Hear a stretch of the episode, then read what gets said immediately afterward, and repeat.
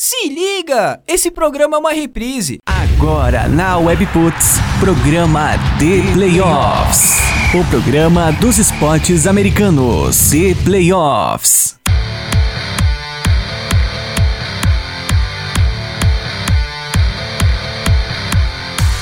Webputs, uma rádio nada normal. Muito boa noite, minha gente. O The Playoffs na WP tá no ar. É isso aí, o programa dos esportes americanos, a parceria da Webputs com o portal The Playoffs, que agora analisa, comenta, prevê os lances, os jogos da NFL. Hoje, última edição ao vivo de 2019. Então aproveita, participa, deixa teu recado, marca tua presença aqui no The Playoffs na WP dessa semana. Picles WP sou eu aqui no comando dos botões da Rádio Webputs, lá no Twitter, no Instagram e no Facebook. Estamos como Rádio Webputs e no YouTube Webputs TV. São os nossos canais virtuais aí à disposição para te mandar tua mensagem, seguir a gente, ficar por dentro de tudo que rola no mundo nada normal. Mas hoje é dia de NFL, é noite no caso, né? Noite de NFL, futebol americano. Fábio Garcia, Fernando Ferreira, Ricardo Pilot, mais uma terça-feira, mais uma edição do The Playoffs na WP. Estamos ao vivo, senhores. Muito boa noite. Boa noite, Pix. Estamos no ar com mais um programa do The Playoffs na Webputs, edição número 116 do The Playoffs na WP, falando da semana 16. E como bem disse o Pix, este é o último programa de 2019. Tivemos aí um grande ano com a temporada NBA no primeiro semestre, temporada NFL no segundo semestre. Mas fique tranquilo, a gente volta em 2020. Já em janeiro tem mais programas sobre NFL. Mas vamos fazer aquela pausa de final de ano, né, para aproveitar o Natal e o Ano Novo. A NFL já não tem isso, né, não tem folga durante essas datas, então a gente vai continuar acompanhando para em 2020 trazer tudo sobre o que rolar no final do ano. Eu sou o Ricardo Pilat, temos aqui, como bem disse o Pix, o Fábio Garcia e o Fernando Ferreira. Começo com o Fábio, que tá triste, porque o Oakland Raiders dele é, não vai ser mais o Oakland Raiders ano que vem. E perdeu o último jogo em Oakland, né, Fábio? Então, enxuga as lágrimas e dê a sua boa noite aí pra galera. Fala, Ricardo. Boa noite. Boa noite, Pix. Boa noite, Fernando e todo mundo que tá nos ouvindo aqui na Webputs. Realmente, o Oakland, ele não perdeu, né? Ele entregou o último jogo é, que gerou uma reação bastante Libertadores da América na sua torcida, né? Eles quebraram um pouco do estádio, que já tá totalmente destruído mesmo, né? Atiraram faltou... coisas no campo, vaiaram o car, foi... Mas faltou aqueles policiais no canto com escudo, né? Porque não tem escanteio na NFL, né? Exatamente, faltaram os Stewards, né? É. E... Mas o meu destaque inicial, na verdade, é pro futebol americano do Brasil. No último sábado, nós tivemos o, o Brasil Ball em Blumenau, Santa Catarina, e o time do João Pessoa Spectros conseguiu derrotar o Timbal Rex e se sagrou campeão brasileiro né, da BFA, né, a principal divisão, né, que reúne os melhores times de futebol americano no país. Então foi uma partida, teve transmissão ao vivo na, na, na ESPN e acho que é o, é o primeiro, primeiro grande passo do nosso esporte para uma eu acho que uma popularização ainda maior. O pessoal vê que, que se disputa, é, que os jogadores se preparam, a forma como funciona, e de repente aí cada um procurando na sua cidade consegue participar desse esporte que é absolutamente maravilhoso. Então esse é meu destaque inicial. Vamos destacar um pouquinho o, o que a gente faz aqui no país, que também tem, tem muito fruto. Nada mais justo. O Fábio, que inclusive é jogador e, segundo fontes da imprensa nacional, é o melhor defensor do futebol americano no Brasil. que mentira isso, cara. Inclusive, o, o, John Gruden já tá cogitando o Fábio aí pro. Ah, eu sou melhor que os defensores dos Raiders. Isso eu sou então. mesmo, mas do Brasil não. Bom, manda o seu currículo lá, quem sabe o John Gruden considera você pro draft. É, vamos aqui com o Fernando Ferreira também. Boa noite, Fernando. Deixei seu recado inicial. Se você quiser falar do seu time, porque eu acho que você também deve estar muito triste depois daquela surra que o meu time deu no seu na segunda-feira. Boa noite, Ricardo. Boa noite, Fábio. Boa noite, Pix, e a todos os nossos ouvintes da WP. É, Ricardo, como eu comentava com o Fábio antes do início do programa, você não pode matar o que já está morto. Então, a partida de ontem não surtiu muito efeito. Nossa, mas eu não esperava que ia ser tão fácil também, né?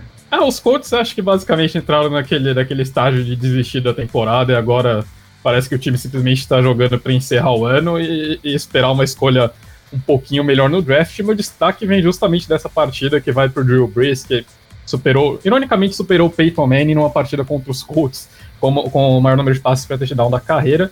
e também em um outro quarterback vivendo momentos distintos nesse fim de semana, que foi o Eli Manning, que muito provavelmente fez a última partida dele como titular lá em New York, se despediu da torcida com uma vitória. Não foi uma atuação primorosa, mas é, foi, acho que foi, foi bem significativo, foi bem legal ver, ver o Eli sendo, sendo reconhecido por todo tudo que ele fez lá em New York, né? Então são dois anos em cima do, do New England Patriots, um dos grandes aí, muito provavelmente um Hall of Famer no futuro.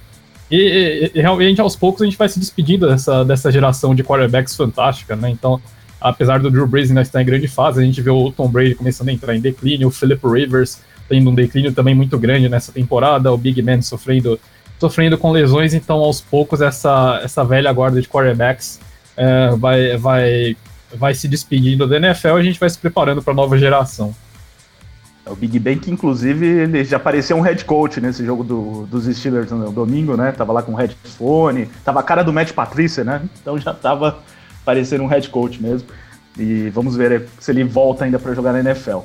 É, antes da gente começar o debate aqui sobre a semana 16 da NFL, antes eu deixo aqui aqueles recados semanais, pedindo para que você participe com a gente, enviando perguntas com a mensagem, com a hashtag ThePlayoffs na WP, perguntas, dúvidas, críticas, fique à vontade.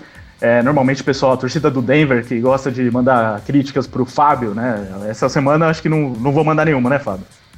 É, essa semana o pessoal tá mais, mais encolhido pelo frio de, que aconteceu lá, na, lá em Kansas, né? Exato. O que deve acontecer é surgir aqueles caras que defendem o Prescott, que durante a semana teve um. Imagina depois desse último jogo, né? Como o cara tá empolgado. é verdade, teve isso. Mas a mesmo. gente fala isso daqui a pouco, né? Porque é o primeiro assunto do programa. Então, participe com a gente, envie mensagem também para o arroba ThePlayoffsBR ou arroba que o Pix está ligado lá esperando a sua mensagem. Vamos ler e responder no segundo bloco do programa. É, é, lembrando também que você pode enviar as mensagens via WhatsApp para o número 11 983830080. E não só você pode mandar uma mensagem, como pode também pedir para fazer parte dos grupos de NFL do The Playoffs no WhatsApp. Então, entre em contato, fala que quer entrar no grupo, que ouviu no programa da Webputs e a gente te adiciona lá, tá bom? Além disso, fica também o convite para que você nos siga nos nossos canais de podcast. Você que está ao vivo, saiba que publicamos o programa toda quarta-feira em versão reprise. E além disso, tem mais dois podcasts publicados lá que são do USA na Rede, que é outro programa da casa, comandado pelo Miguel Fortunato. Então, siga-nos no Spotify, no SoundCloud, no iTunes, Google Podcasts, e assim você fica ligado toda vez que um novo programa for publicado. O The é o único site do Brasil que tem três programas semanais de esportes americanos. Então, você não pode ficar sem seguir o The Playoffs nas redes, so uh, nas redes sociais também, mas também no, nos agregadores de podcast. Então vamos aqui ao debate, começando a falar da semana 16 da NFL. É, como eu bem disse, teremos Dallas Cowboys contra Philadelphia Eagles. É, um jogo que vale muito, né? Praticamente quem vencer aqui garante a vaga é, na próxima fase. Se os Cowboys vencerem, já garante, né? Eu, se eu não me engano, é isso. E o Philadelphia Eagles vencendo é, fica próximo disso. É, é isso? Tô falando bobagem. Não, não é isso mesmo. Tá certo, porque o Dallas Cowboys teria vantagem no confronto direto, né? E os Eagles só poderiam empatar o recorde na última rodada, então os Cowboys já estariam classificados. Agora, se os Eagles ganharem, ainda tem chance, né? Com os dois empatando. Isso, isso mesmo. Bom, mas a, o que a gente comentou durante a temporada inteira é que nenhum dos dois está muito afim de jogar os playoffs, né? Ficaram a temporada inteira enrolando, perdendo jogos fáceis, perdendo contra adversários é, que não deveriam ter perdido. E aí eles chegam aqui nessa penúltima rodada com o mesmo, a mesma campanha, com essa situação, né, de que quem vencer praticamente se classifica ou se classifica no caso dos Cowboys. É, só que a gente cobra mais desses times porque são times com elencos bons, com jogadores é, caros ou que vão ser caros em breve. E, e aí a gente espera muito mais deles do que eles vêm apresentando. Nos últimos jogos, talvez deram algum sinal de vida. É, o que você espera dessa partida, Fernando? Bom, Ricardo, é, primeiro eu acho que a gente tem que ressaltar algumas das qualidades desses elencos. O Philadelphia Eagles é, é um time aguerrido, né? Um time que vem, vem aí todo remendado aos trancos e barrancos, mas é um, é um time que não se entrega, como a gente viu nessa vitória, nessa vitória feia, apertada, mas que ainda assim mostrou, mostrou muita resiliência por parte do time contra o Washington Redskins, né? Os, os Eagles anotaram dois touchdowns em basicamente quatro segundos de partida, né? Então é, é, mostra o quanto que esse time se entrega ali até o final para superar as limitações. E esse time do, do Dallas Cowboys, apesar de tudo, é um, é um, time extremamente explosivo, né? Esse ataque, quando, quando resolve encaixar, é, é um dos mais letais da NFL com, o, com um excelente grupo de recebedores o, e, obviamente, Ezekiel Elliott e até o Dak Prescott, de vez em quando, quando resolve acertar alguns passes, também, também ajuda esse ataque esse ataque a funcionar, né? Mas realmente foram dois times que tropeçaram muito ao longo da temporada. Uh, eu diria que os, os, tropeços dos Eagles, por conta do, de todas essas lesões que o time vem enfrentando, é até mais justificável do que essas dificuldades que o, o Dallas Cowboys vem enfrentando, né? Um time que conseguiu avançar até o Divisional Round do ano passado, então as expectativas eram muito maiores. A gente vê o, o tempo inteiro o Jerry Jones eh, cornetando a própria, a própria franquia. Então, é, realmente eram dois times que, dos quais a gente esperava mais, mas que de alguma forma aí chegam aos trancos e barrancos, chegam brigando por uma pela, por, pela última vaga aí na, na pós-temporada. Então, deve ser um confronto bem interessante. Acho que os Cowboys têm mais força, até por estarem com o um pouquinho mais completo. Mas por outro lado, como eu falei, esse time dos Eagles é um time, é um time que não se entrega e, e de repente, acho que com, com base nessa força de vontade, até podem e sendo um confronto valendo com tanta, valendo tanto assim, esse time provavelmente deve aparecer bem na partida. Eu, eu acredito que esse Philadelphia Eagles ele, ele é um time que nunca ele é nunca derrotado, né? É, é incrível isso. Ele, ele nunca é, é, bem como o Fernando falou, é muito aguerrido, né? E tem muito talento individual nas duas equipes. Eles têm buracos, eles têm muito o que melhorar na próxima off-season, sim. Mas eles têm muito talento individual. Ezekiel Elliott provavelmente é um dos três melhores running backs da, da, da NFL. E você vê o Jason Witten produzindo e aparecendo em momentos bem importantes. A linha ofensiva dos Cowboys é absolutamente sensacional. O Leighton Van Der Esch é um, é um grande linebacker junto com o Dylan Smith. E, e não sei ainda se, se, a gente não sabe ainda se ele vai conseguir jogar, né? Ele vem uh, lidando com uma lesão no pescoço. E se ele voltar, os Cowboys eles elevam em muito o nível defensivo. E do outro lado você tem um, o melhor defensive tackle da NFL entre os humanos né? O melhor defensive tackle do mundo e o melhor jogador do mundo para mim é o Aaron Donald. Mas entre os humanos, né? É, o, o, Fletcher Cox ele tem um nível de produção extremamente elevado há muitos anos, muitos anos mesmo. E, e, você vê que ele entra ano, sai ano e ele consegue produzir em alto nível. O front dos Eagles é muito bom, ele consegue pressionar muito bem e consegue até, às vezes, salvar uma secundária que costuma entregar partidas, mesmo com a presença do Malcolm Jenkins, que é um bom safety. Né? E no lado ofensivo tem o Zach Kurtz, tem o Carson Wentz e tem um calouro que está fazendo muito barulho, que é o Miles Sanders. Né? Foi uma, uma escolha extremamente acertada por parte de Filadélfia. Ele, na minha opinião, se transformou realmente no running back número um. E esse confronto tem tudo para ser um dos melhores da temporada, até pelo que ele vale uh, no próximo domingo. Vocês acham que quem, seja quem classificar entre os dois aí dessa divisão, chega é, nos playoffs com uma condição total assim de azarão mesmo pela campanha ou pelo que eles esconderam de jogo, né? Esconderam entre aspas, assim, pelo que eles poderiam ter apresentado e não apresentaram. Dá pra gente esperar talvez que ele, essa força apareça nos playoffs, seja de Eagles ou Cowboys? Bom, Ricardo, acho que pela questão de talento que o Fábio ressaltou, dá, dá para esperar, né? Os Eagles, embora o time esteja, esteja bem remendado, a gente ainda tem o Carson Wentz, tem o, o Zach Ertz, tem o Miles Sanders, como o Fábio ressaltou, então o time tem, tem bastante talento no lado ofensivo da bola, também tem um front seven forte ali na, no lado de, do lado da defesa, e esse time do, dos Cowboys também tem bastante talento individual, tanto nos dois lados da bola, né? Então, ah, por conta disso, sem sombra de dúvidas, existe essa possibilidade, além do que a gente ressaltou, né, desse, desse espírito guerreiro aí do Philadelphia Eagles de não se entregar nunca. E do outro lado, o Dallas Cowboys, com tanto talento individual, tem o potencial para decidir uma partida a, a, qualquer momento. Então ele, eles podem aprontar alguma surpresa aí nos playoffs, sim, mas é acredito que seja um pouquinho mais difícil, até por conta de, de todas essas oscilações que apresentaram ao longo da temporada.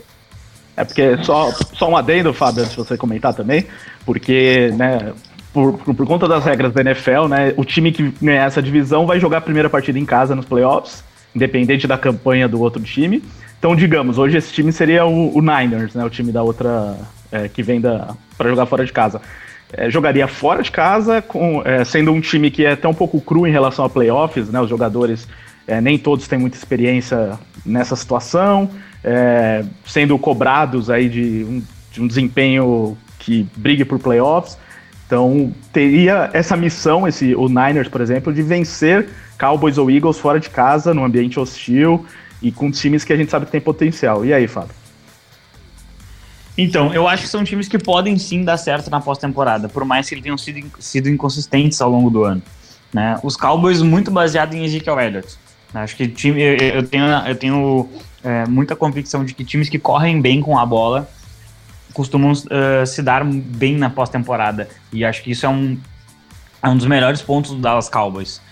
Né? No, do lado do Philadelphia Eagles tem essa magia que os Eagles têm há alguns anos e, e tem um gênio, um gênio para bolar game plan que é o Doug Peterson. Então eu acho que ele ele poderia sim criar um, criar um, um ambiente positivo dentro do vestiário e aproveitar todos os matchups que, que, ele, que ele teria contra os Niners ou contra os Seahawks, né? que provavelmente eles vão acabar enfrentando o segundo colocado dessa divisão. Então é um, eh, são times, os dois são times que poderiam sim chegar na pós-temporada e eliminar uh, outra equipe com um recorde melhor, mesmo que isso não pareça provável. É, realmente é para ficar de olho aí. É, sobre, é, já que você falou do, do Zeke Elliott, Fábio, nesse último jogo teve muito desse, é, desse revezamento dele com o Pollard. Você acha que vai se repetir isso né, no próximo jogo, no, nesse jogo contra os Eagles, ou foi algo circunstancial? E os dois muito bem, né? Com ótimos números. Exatamente. É, os dois foram muito bem, né? O, o Pollard, inclusive, saiu com uma média maior de, de jardas é, na, em termos de, de carregadas e tudo mais. E, o, e eu acredito assim, vai ter, vai ter uma divisão um pouco menor de tarefas, por quê? O Ezekiel Elliott, nos, nas últimas cinco ou seis partidas contra o Philadelphia Eagles, ele praticamente em todas ultrapassou as 100 jardas e algumas ele conseguiu inclusive passar das 150 jardas de scrimmage. E, então eu acho que é, é um ele é um calcanhar de Aquiles para esse time dos Eagles. Né? Por mais que seja uma defesa muito boa contra o jogo terrestre, em algum momento a, a defesa acaba se perdendo e o Zeke aproveita isso para empilhar jardas e conduzir a vitória dos Cowboys. Então acho que o grande segredo, mais uma vez para a franquia de Dallas, é aproveitar o seu melhor jogador ofensivo, alimentar ele e utilizar sua linha ofensiva que é absolutamente magnífica para que abra espaços suficientes e ele consiga avançar no campo se o jogo terrestre dos, da, do, dos Cowboys in, é, realmente encaixar contra os Eagles, passar, por exemplo, das 100 jardas, 120 jardas, é muito provável que eles ganhem a partida. Eu concordo com o Fábio, só acrescentando, acho que em jogo decisivo você normalmente recorre para os seus principais talentos, né? Então, no caso, é, acredito que o, Zeke, que o Zeke Elliott seja realmente running back mais acionado e o Pollard seja utilizado em, em, em packs mais situacionais ali. Uh, o, o só acho que uma coisa importante a gente ressaltar, uh, talvez o Tony Pollard pode, pode de repente aparecer ali em uma jogada um pouquinho diferente, lembrando que ele começou a carreira como wide receiver, então é, ele, ele pode aparecer de repente recebendo bolas ali do backfield para o Dallas Cowboys tentar alguma variação, tentar pegar o Philadelphia Eagles de surpresa, mas no geral realmente acho que a utilização dele deve ser um pouquinho mais situacional e o, o, o, o Ezekiel Elliott deve concentrar a maior parte aí das ações ofensivas dos Cowboys. Só para fechar sobre os Eagles, o, o, Fábio que sempre defende muito o Carson Wentz nesse último jogo. O Fábio não, o Fernando, né? O Fábio também defende, né? O Wentz. Mas o... Eu gosto muito do Carson Wentz, acho um ótimo quarterback e acho que os Eagles têm alguma chance de playoff por causa dele, inclusive. É, inclusive, dos, todos os quarterbacks que o Fernando defende aqui, que são aqueles que ninguém defende, o Wentz é o que eu mais apoio. O Wentz tem uma defesa ainda uma defesa da opinião pública em geral. Mas ele é, fez uma ótima partida contra os Redskins, só que o, o jogo foi um pouco mais difícil do que esperado, né? Contra os Redskins como um todo, né? E contra os Giants tinha acontecido a mesma coisa. É, por esses últimos jogos, vocês acham que dá para a gente esperar um, um, Philadelphia Eagles? A gente pode dizer, na verdade, que o Philadelphia Eagles está em uma evolução, que está mostrando é, mais a cara que a gente esperava dele ou pelo contrário, continua mostrando as mesma, a mesma desconfiança que a gente tinha antes, continua dando vazão para a desconfiança que a gente tinha deles. É, independente disso que vocês falaram de ser um time aguerrido, um time que na hora H mostra que é forte, enfim, falando de desempenho, é, ainda é, há razão para muita desconfiança sobre os Eagles? Olha, Ricardo, eu diria que vai no, justamente no contrário. É, depois dessa partida contra os Redskins, eu fiquei ainda mais desconfiado dos Eagles, né? O time arrancou essa vitória muito mais no coração do que propriamente na, na técnica, né? Foi, Enfim, obviamente teve muito do, do Deixou o Dwayne Haskins fazer a melhor partida da vida dele, né? Pois é, isso, isso já é um bom indicativo uh, do, do, do, motivos para desconfianças com os Eagles, mas realmente uma vitória que veio muito ali por conta do, do Carson Wentz e do Miles Sanders. Então, é, realmente parece que o time, o time vem, vem piorando em desempenho no geral ali, depende muito de, de algum jogador, de, algum do, de alguma das estrelas do time colocar a bola embaixo do braço e dizer que resolve, resolve a partida, né? Então eu tenho um pouquinho mais de desconfiança ainda do Philadelphia Eagles para essa partida. Olha, eu, eu, eu acho que o Philadelphia Eagles vem para um bom jogo vem para um bom jogo, porque vai ser em casa, diante dessa torcida. É um jogo que vale tudo, absolutamente tudo. Né? Como o Ricardo falou, se, um, se o Dallas Cowboys vencer essa partida, a divisão acaba. E, e eu, eu, não, eu não consigo confiar nesse time, mas ao mesmo tempo eu não consigo desconfiar dele, mano. É uma sensação engraçada com, com os Eagles. Porque ao mesmo tempo que eu sei que eles podem chegar hoje em São Francisco e derrotar os Niners, eles podem é, receber o, o Cincinnati Bengals e acabar sofrendo uma derrota.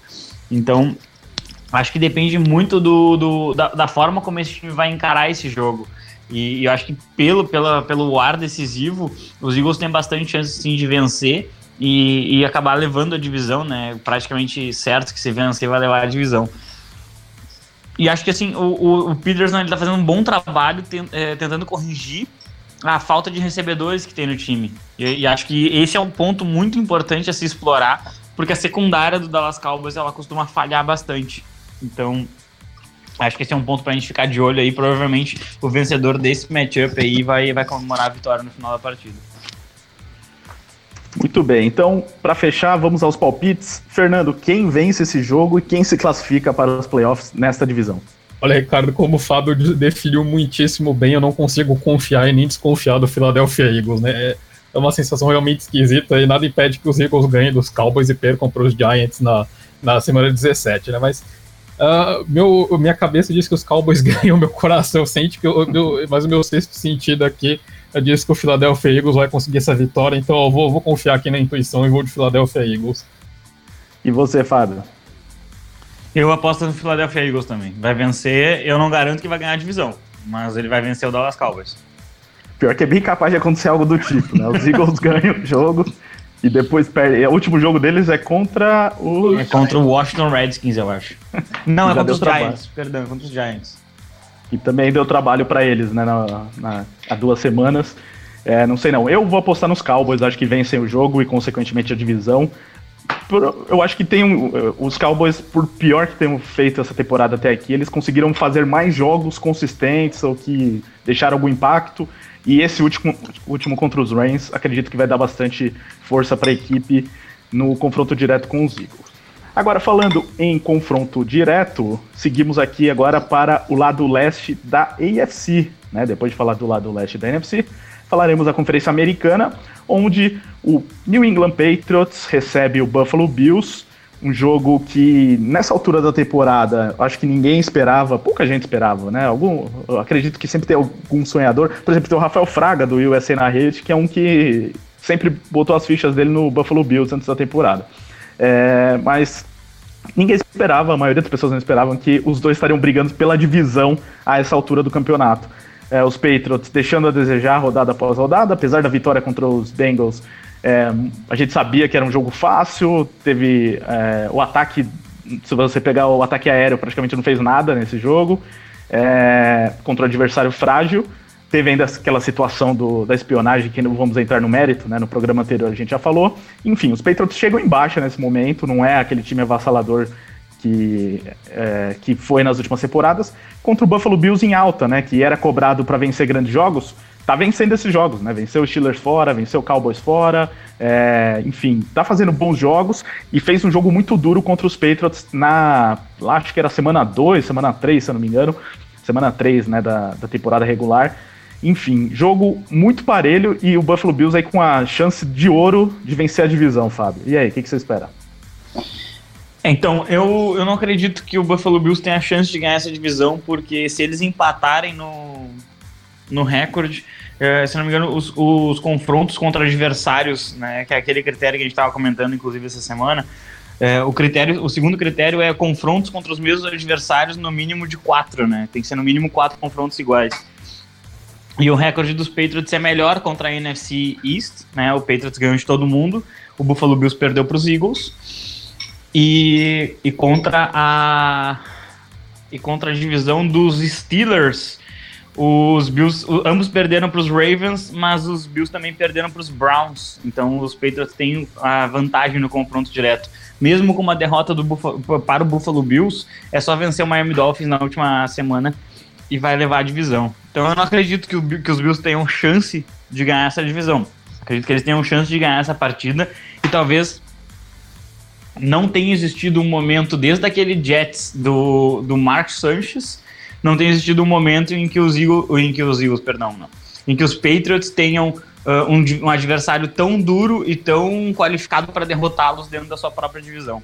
E o, o, Buffalo Bills ele tá vencendo jogos importantes e ele tá jogando muito bem. Mesmo no jogo contra os Ravens, a defesa se portou muito bem e, e ela tem conduzido esse ataque. Acho que também aí tem que destacar o, o, o, o Hulk, o uh, Devin Singletary, o running back, tá jogando muito bem e tá conduzindo o ataque terrestre da, da equipe. Acho que os Bills eles estão no melhor momento, acho que desde que fundaram os Bills, para ganhar do New England Patriots e, e se firmar como uma potência não só para esse ano, mas futura também. É bom, então vamos lá. Né? Primeiro, sem sombra de dúvida, a chance existe, né? Como você falou, Ricardo, foi um jogo uh, bem complicado que os Bills fizeram ali no começo da temporada contra os Patriots, um jogo que foi perdido muito por conta dos erros do Josh Allen, né? Ele ali foi, uma, foi de longe a pior atuação dele, foi uma atuação absolutamente desastrosa em que ele sofreu muitos turnovers, sofreu com, principalmente com interceptações e acabou, acabou custando uma vitória porque a, a, defesa dos Bills fez uma partida muito boa ali naquele momento da temporada, né? E como o Fábio disse, realmente os Bills vêm no seu melhor momento do, do ano até aqui, o time como um todo melhorou bastante o desempenho, né? O próprio Josh Allen passou a tomar, a tomar conta melhor da bola, desde essa partida ele só foi interceptado três vezes, então é, é um nome importante. Como o Fábio saltou também, o Singletary vem muito bem na temporada. Uh, é, vem primeiro estilo de jogo dele, né? Não é um running back muito rápido, mas ele é um running back inteligentíssimo. Ele consegue, ele consegue caçar, caçar buracos ali, e isso ele acaba encontrando, encontrando as lanes ali para correr e, e, ganhando e conseguindo bons ganhos de jardas, né? E, talvez esse seja o ponto um pouquinho mais fraco da, da defesa dos Patriots, que é justamente contra o, jogo terrestre. Né? Os Patriots estão é, ficam ali no finalzinho do top 10 contra o jogo terrestre mas tem, em compensação, tem basicamente uma das melhores secundárias da liga, se não a melhor, e, e, esse talvez seja o grande problema, né? O Josh Allen, como eu falei, embora venha cuidando melhor da bola, a gente sabe que ele gosta de, de arriscar passes e às vezes ele acaba tendo aqueles momentos de síndrome de super-herói arriscando bolas que ele não deveria arriscar, e isso contra a secundária dos, dos Patriots pode ser é, absolutamente fatal. Então, é, eu acho que para os Patriots cabe ao máximo explorar os erros do, do Josh Allen possível e, e, tentar limitar, tentar conter ao máximo as ações do, do Devin Singletary. Mas do outro lado também, o ataque dos Patriots realmente vem, vem sendo absolutamente patético, muito fraco. Um, tiveram outra performance muito ruim contra o Cincinnati Bengals, foi mais um jogo carregado pela defesa. Então, é, nada indica que a coisa melhore contra essa, essa defesa fortíssima dos Bills. Mas, no, no, geral, acho que os Patriots talvez dêem um pouquinho de vantagem, porque a, a defesa do time tem chance de, de restringir mais os Bills e, de repente, pontuar. São, são até dois times muito parecidos, né? Talvez o, o fã dos Patriots que nos ouviu falar agora há pouco, né? Dizendo que a defesa, o ataque dos Patriots não tá fazendo nada, vai questionar dizendo que o ataque dos Bills também não é grande coisa. É, a diferença, eu acho que nesse caso, é que dos Bills a gente já esperava isso, né? Então, um ataque limitado, porque não tem o maior quarterback da história, nem grandes alvos, é, tem alguns bons running backs, mas é um ataque que a gente esperava exatamente isso, e a defesa tá carregando o time com certeza para algo mais, só que o ataque está conseguindo fazer o que precisa. No caso dos Patriots é a mesma coisa, só que a gente esperava um ataque muito mais avassalador do que está sendo, né? É, e tá passando longe disso, na verdade. A defesa tá também bem acima do esperado e tá fazendo o time jogar muito bem. Então, no fim das contas, por serem dois times parecidos, isso torna também o jogo mais viável para o Buffalo Bills. É, aí falando especificamente desse duelo das defesas, de um lado, uma defesa espetacular do, do Buffalo Bills, que vem, como a gente disse aí, carregando o time. Inclusive, um adendo aqui que eu até comentei com o Fernando ontem, que infelizmente eu fui deixar a defesa dos Bills no banco do Fantasy no final de semana e eu perdi o jogo por causa disso. fui apostar na modinha, na defesa dos Niners, me ferrei. Então, uma defesa muito boa, né? Inclusive em termos de fantasy.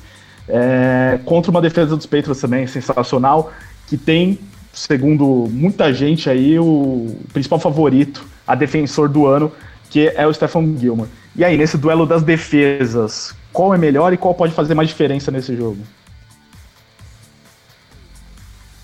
Pergunta difícil essa.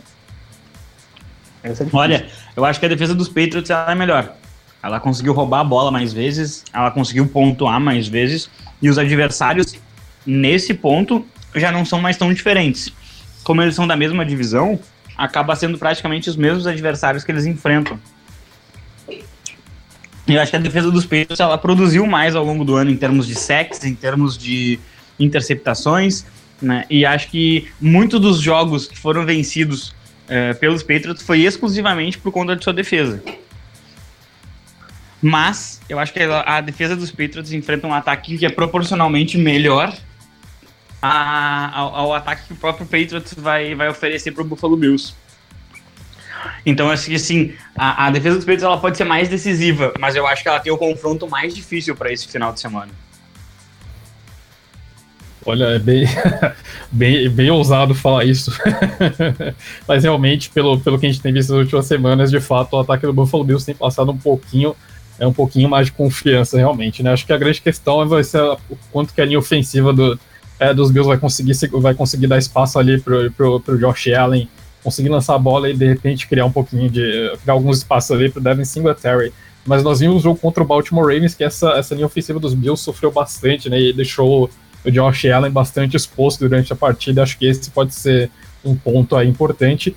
E, e, também, de repente, como eu falei, acho que, acho que a secundária dos Patriots tem chance de, de, de aproveitar algum passe errado, algum passe mais arriscado ali do Josh Allen e, e, conseguir forçar um turnover, né? Então, como o Fábio falou, essa defesa dos Patriots é um pouquinho é, é mais decisiva.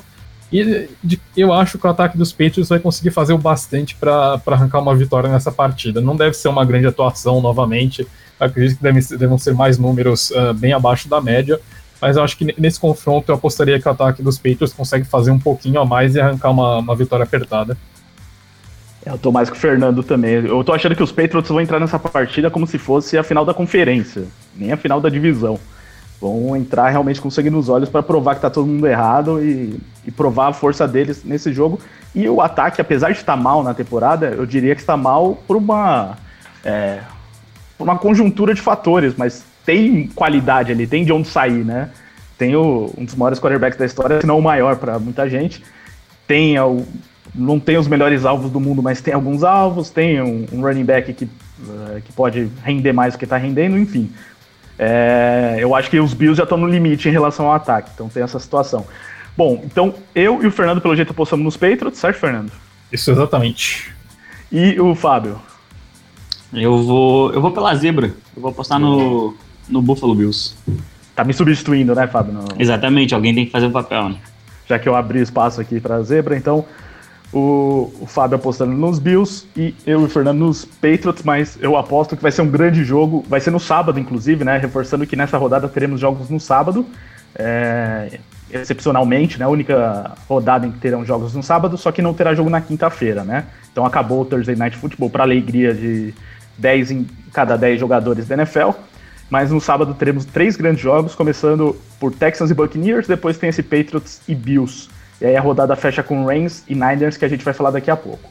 Antes eu vou falar do jogo da segunda-feira, jogo entre Minnesota Vikings e Green Bay Packers, jogo em Minnesota, em Minnesota, né?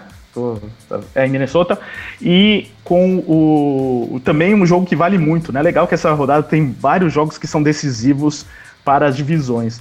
É, os Vikings numa temporada de recuperação, né, depois de começar em baixa e com chance real nesse momento de ganhar a divisão, contra o Green Bay Packers, que vem vencendo, vem conquistando é, vitórias, está liderando a divisão, hoje tá com, estaria com entre os dois primeiros colocados, mas ainda tem uma certa desconfiança. E aí, Fernando, o que, que você espera desse jogo?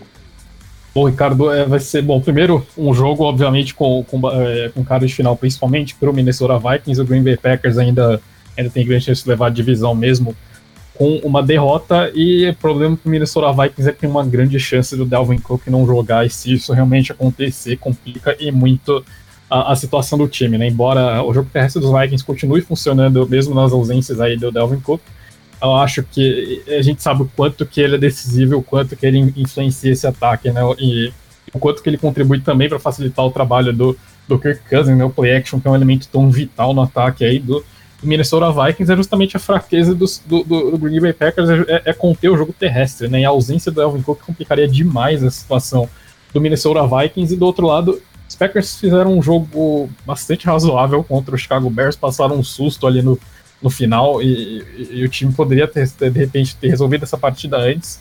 Os Packers não vêm convencendo tanto assim nas últimas partidas, mas é, a gente sabe que tem o fator Aaron Rodgers e o Aaron Jones também vem jogando bem demais nas últimas semanas.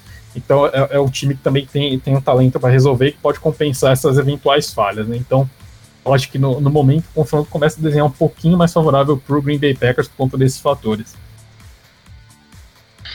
Olha, eu concordo com eu concordo com o Fernando, assim, se o se o Dalvin Cook fosse jogar essa partida, eu apostaria que o Minnesota levaria esse jogo, porque é em casa, e até eu ia ignorar o fato de que é um Monday Night Football e o Kirk Cousins é o quarterback, né? Então eu, eu ia tentar ignorar isso. Tem isso, né? Esquecemos esse fato.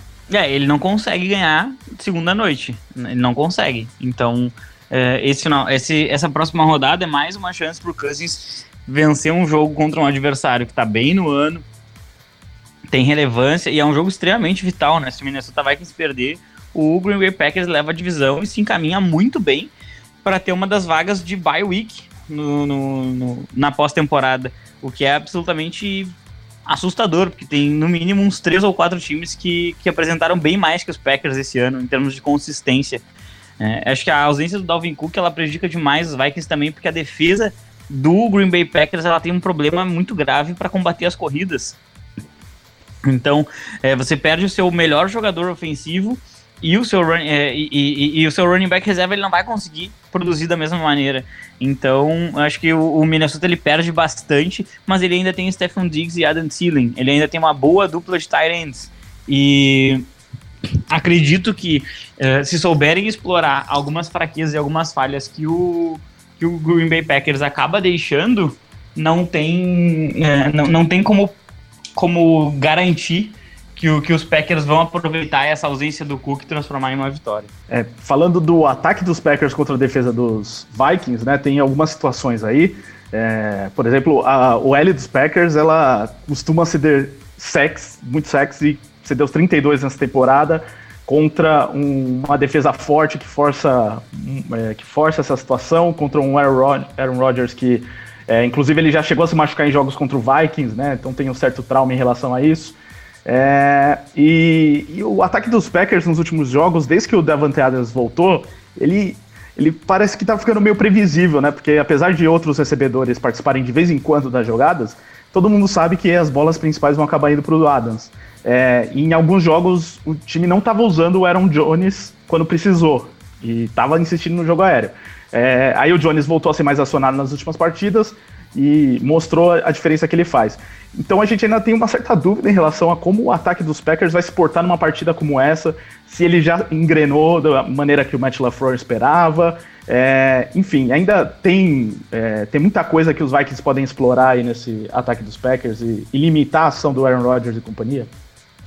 Olha, é, Ricardo, eu vou concordar com a, a, corneta do Fábio que vem durante todo o ano. Acho que o problema dos Packers está nessa, nessa parte aí. Está no Matt LaFleur, que por algum motivo inexplicável desistiu. Muito obrigado. Então, Muito Aaron Jones durante a temporada.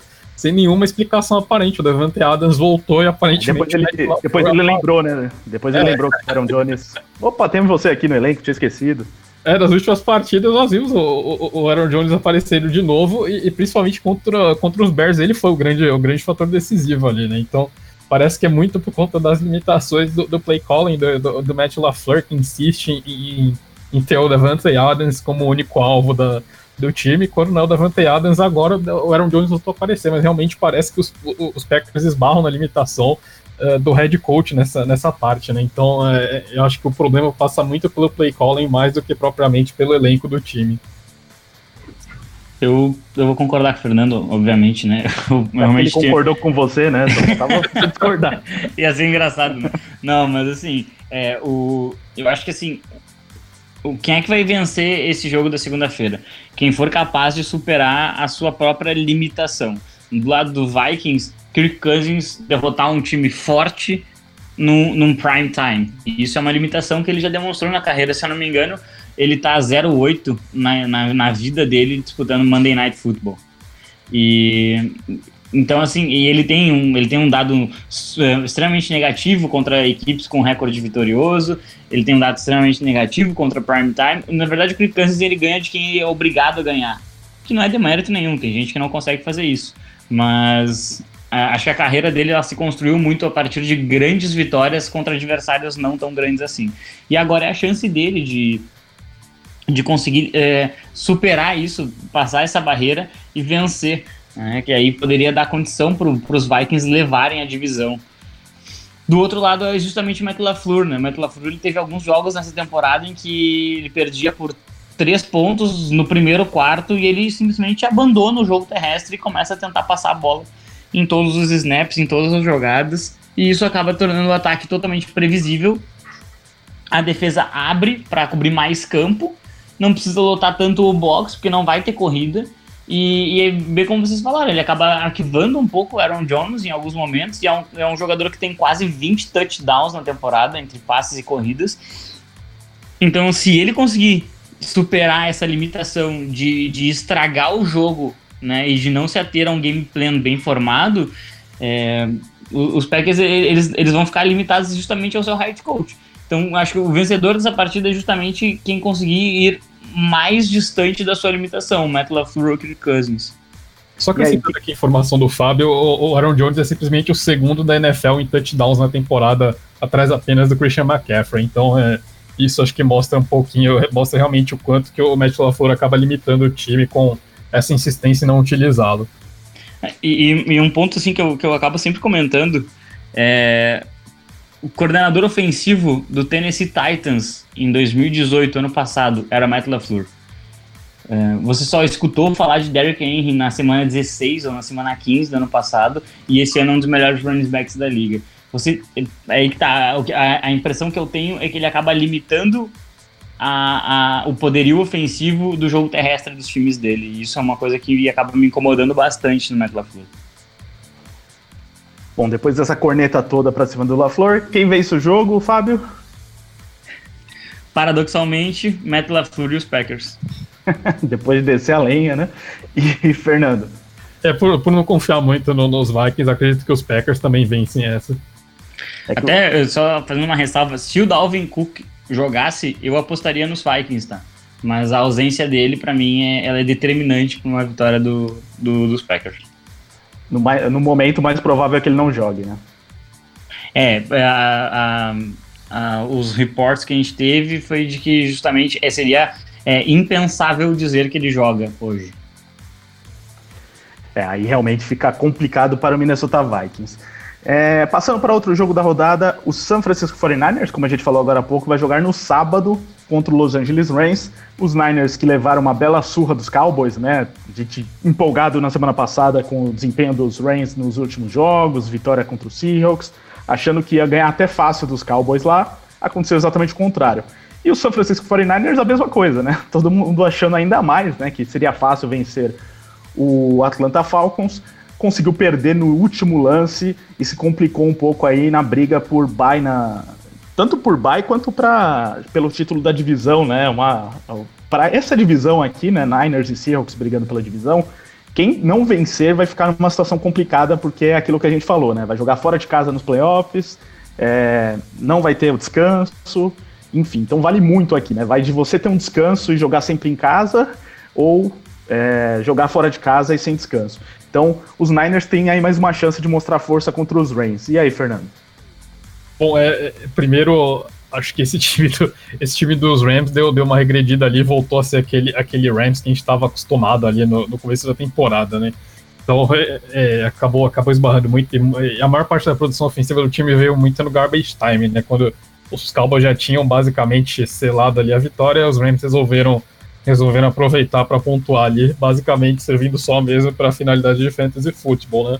E do outro lado, os 49ers sofreram uma derrota bastante inesperada para o Atlanta Falcons, né? Mas acho que isso também vai muito da conta dos Falcons, que aparentemente só resolvem jogar contra times bons e, e contra jogos que a gente espera que os Falcons ganhem, eles acabam sofrendo um pouquinho mais, então acho que não é uma, uma derrota que preocupa tanto assim. Uh, a gente viu naquele jogo, o, o, principalmente o Jared Goff sofrendo bastante contra o pass rush do, do San Francisco 49ers. Né? O Jared Goff ele mal encostava na bola e, e, ali de repente já tinham, já tinham vários jogadores do, dos Niners em cima dele. Ele mal tinha tempo de, de pensar numa jogada. O Todd Gurley também produziu muito pouco naquela partida. Então, é, e, e, acho que a gente viu um pouquinho desses Rams de novo na, na derrota aí pro, pro Dallas Cowboys, né? E os 49ers acho que foi mais um, um tropeço do que propriamente uma, uma indicação de queda de produção do time. Obviamente um tropeço que pode custar bem caro essa altura da temporada, tem grande chance de ter custado o bye da equipe, né, nos playoffs, então é, esse acho que é uma preocupação. Mas em, em termos de jogo, acredito que os 49ers continuam aí sendo, sendo os favoritos para essa partida, então a gente deve, deve esperar... Acredito que deve ser um confronto até um pouquinho mais desigual, embora Uh, embora os Rams ainda tenham bastante para jogar nessa partida, mas no geral eu, eu vejo, vejo, os 49ers ainda como favoritos. É, completando a informação, na verdade, do Fernando, no primeiro jogo entre as equipes, o Jared Goff ele teve 73 jardas aéreas. 73 jardas aéreas num jogo inteiro é muito, muito, muito pouco. É, foi uma vitória, se eu não me engano, por 21 a 7 do San Francisco 49ers.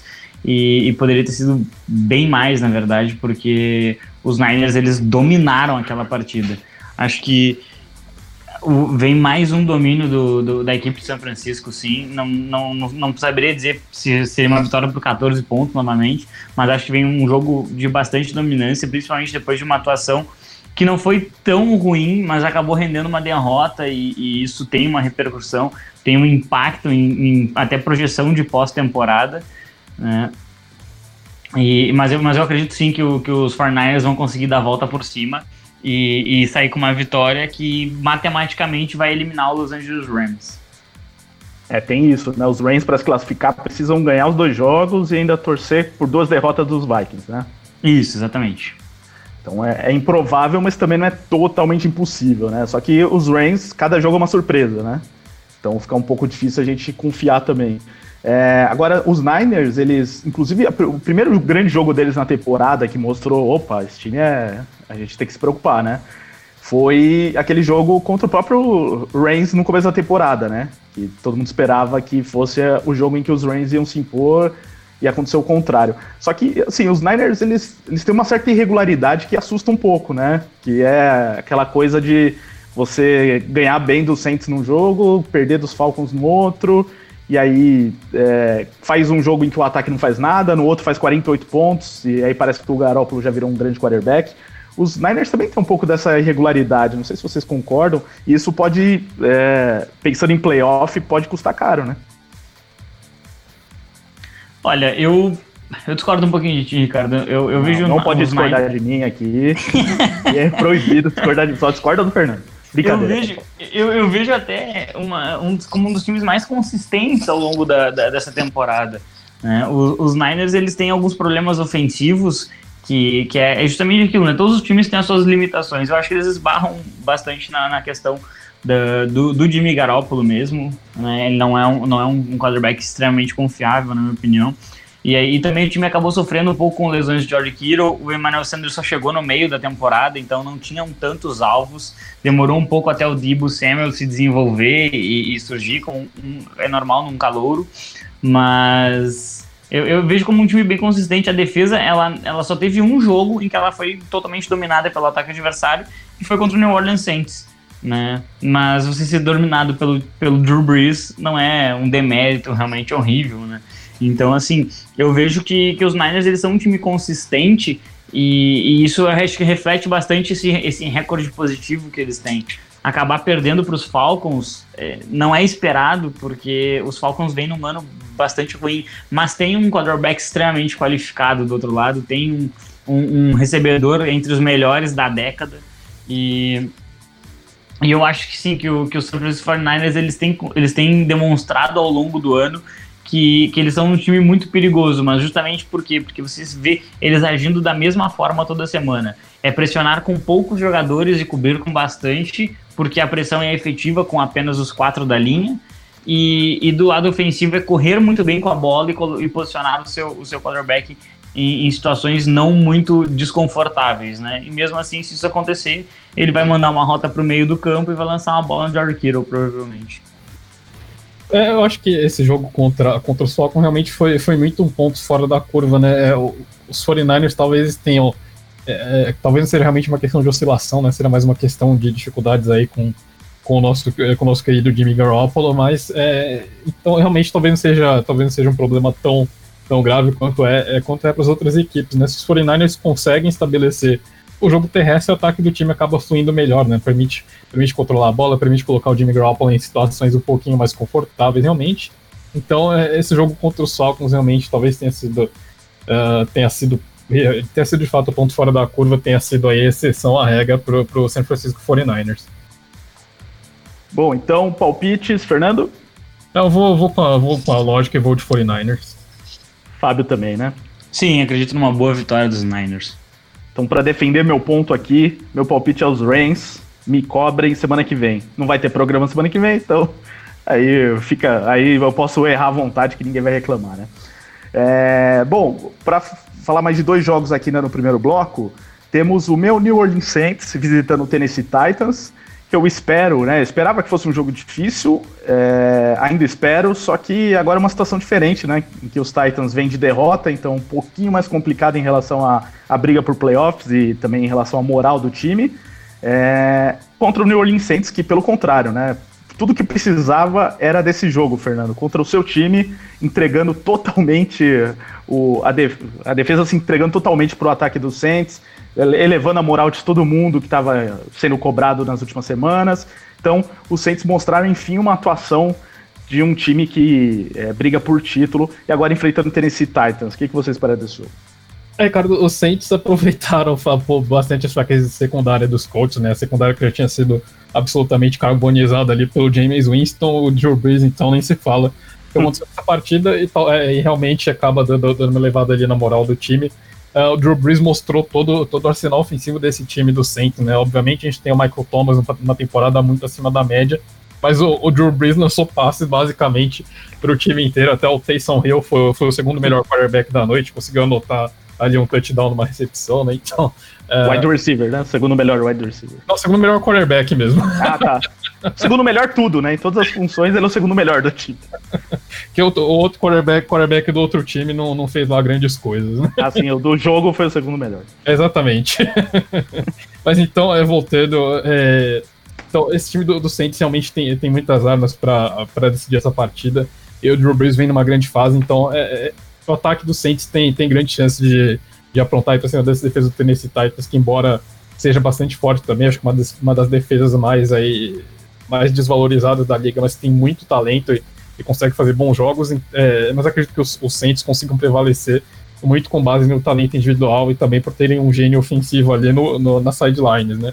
E, e, o Derrick Henry já vem jogando lesionado algumas semanas, então isso facilita de um pouquinho mais o trabalho uh, ali do, do New Orleans Saints, a gente viu que o Ryan Tannehill ainda consegue, ainda consegue produzir bem mesmo num jogo em que o Derrick Henry não produz 150 jardas, mas obviamente isso tira muito do potencial ofensivo ali do, do Tennessee Titans, né? O Henry que vem sendo absolutamente espetacular nas últimas semanas é, desse ano. E, mas a gente vem jogando lesionado realmente, enfrentando uma defesa do nível do Saints, e isso pode complicar um pouquinho aí a, as coisas para ele, né? Então, Uh, acho que no geral o Saints tem, tem, tem vantagem em todos os, os setores desse, dessa partida. Ô Fábio, além de falar do jogo, é, diz o que você pensa da contratação do Janoris Jenkins pelo Saints, reforço inesperado vindo dos Giants. Olha, ele era o melhor defensive back do, do New York Giants na temporada, o que também não é tão difícil assim, mas é um, é, um, é um cornerback bastante experiente e acho que ele pode produzir mais, por exemplo, que o Eli Apple. E então, assim, de repente, para um cornerback número 2, que, que vai, obviamente, o Marshall Letmore é o número 1, um, é, é, um, é um jogador que pode adicionar e ele pode trazer resultados sim. Acho uma adição inteligente, pensando numa pós-temporada, em que você, além de tirar esse cara do mercado e, você, você traz ele pro seu time e ele, ele vai produzir, na minha opinião, ele vai produzir e pode produzir até bem pro New Orleans. É, eu acho que a grande questão dessa partida é esse matchup que o Fernando comentou. Derrick Henry contra é, esse front do, do, do, New Orleans Saints, que é absolutamente sensacional contra a corrida. Se eu não me engano, é a quarta melhor defesa que, que tem na NFL combatendo o jogo terrestre. E eles são extremamente efetivos. Quando você tira o jogo terrestre do, do adversário, você automaticamente assume o, o, controle da bola. E olha que tá com bastante desfalque ainda nesse front seven. Exatamente, exatamente. Mas mesmo assim tem produzido muito bem tem produzido realmente muito bem. E, e eu acho que é, por ele estar jogando machucado e, e, e, por esse matchup ser muito bom para os Saints, uh, o ataque dos Titans ele vai ter um pouco de dificuldade de se desenvolver. Aí o Tannehill ele vai ter que explorar um pouquinho de Brown, ele vai ter que explorar um pouquinho uh, o, o, seu corpo de recebedores. Agora tem um Tyrant que está jogando muito bem ali, que é o Smith, né, um jogador extremamente grande que é envolvido de várias formas no, no, no na forma como o time ataca. E então, assim, acho que se os Titans quiserem vencer, eles vão ter que obrigatoriamente ter um jogo aéreo consistente. É, vamos ver se isso acontece. Palpites, Fernando? Eu vou, vou de New Orleans Saints nessa. Sem zebra aqui também, Fábio? Ah, com certeza, New Orleans Saints. Vocês já discordaram de mim, só faltava apostar contra o meu time agora, né? Então, então eu também vou de Saints aqui.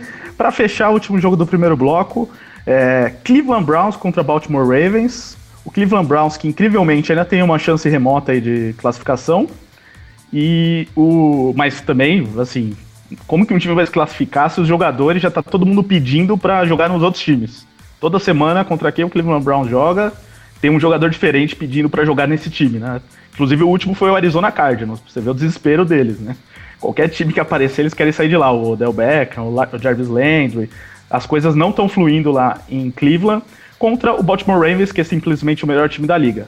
Porém, vale lembrar que uma das poucas vitórias, derrotas dos Ravens na temporada foi contra o Cleveland Browns. Um jogo, aliás, uma grande atuação do, dos Browns naquele dia. E o jogo é em Cleveland, né? Então tem algumas situações aí é, que tornam esse jogo interessante, né, Fábio? Não, tem realmente bastante, bastante situações. O momento do, do, dos Ravens era diferente, acho que até o momento do, do próprio Browns era diferente. Eles estavam tentando uh, trazer de volta aquela, aquela, aquele hype que tinha antes da temporada começar. Eles conseguiram uma boa vitória numa atuação absolutamente fantástica do Nick Chubb. E acho que o time ele vai procurar vencer o jogo através dessa dupla Nick Chubb e Kareem Hunt.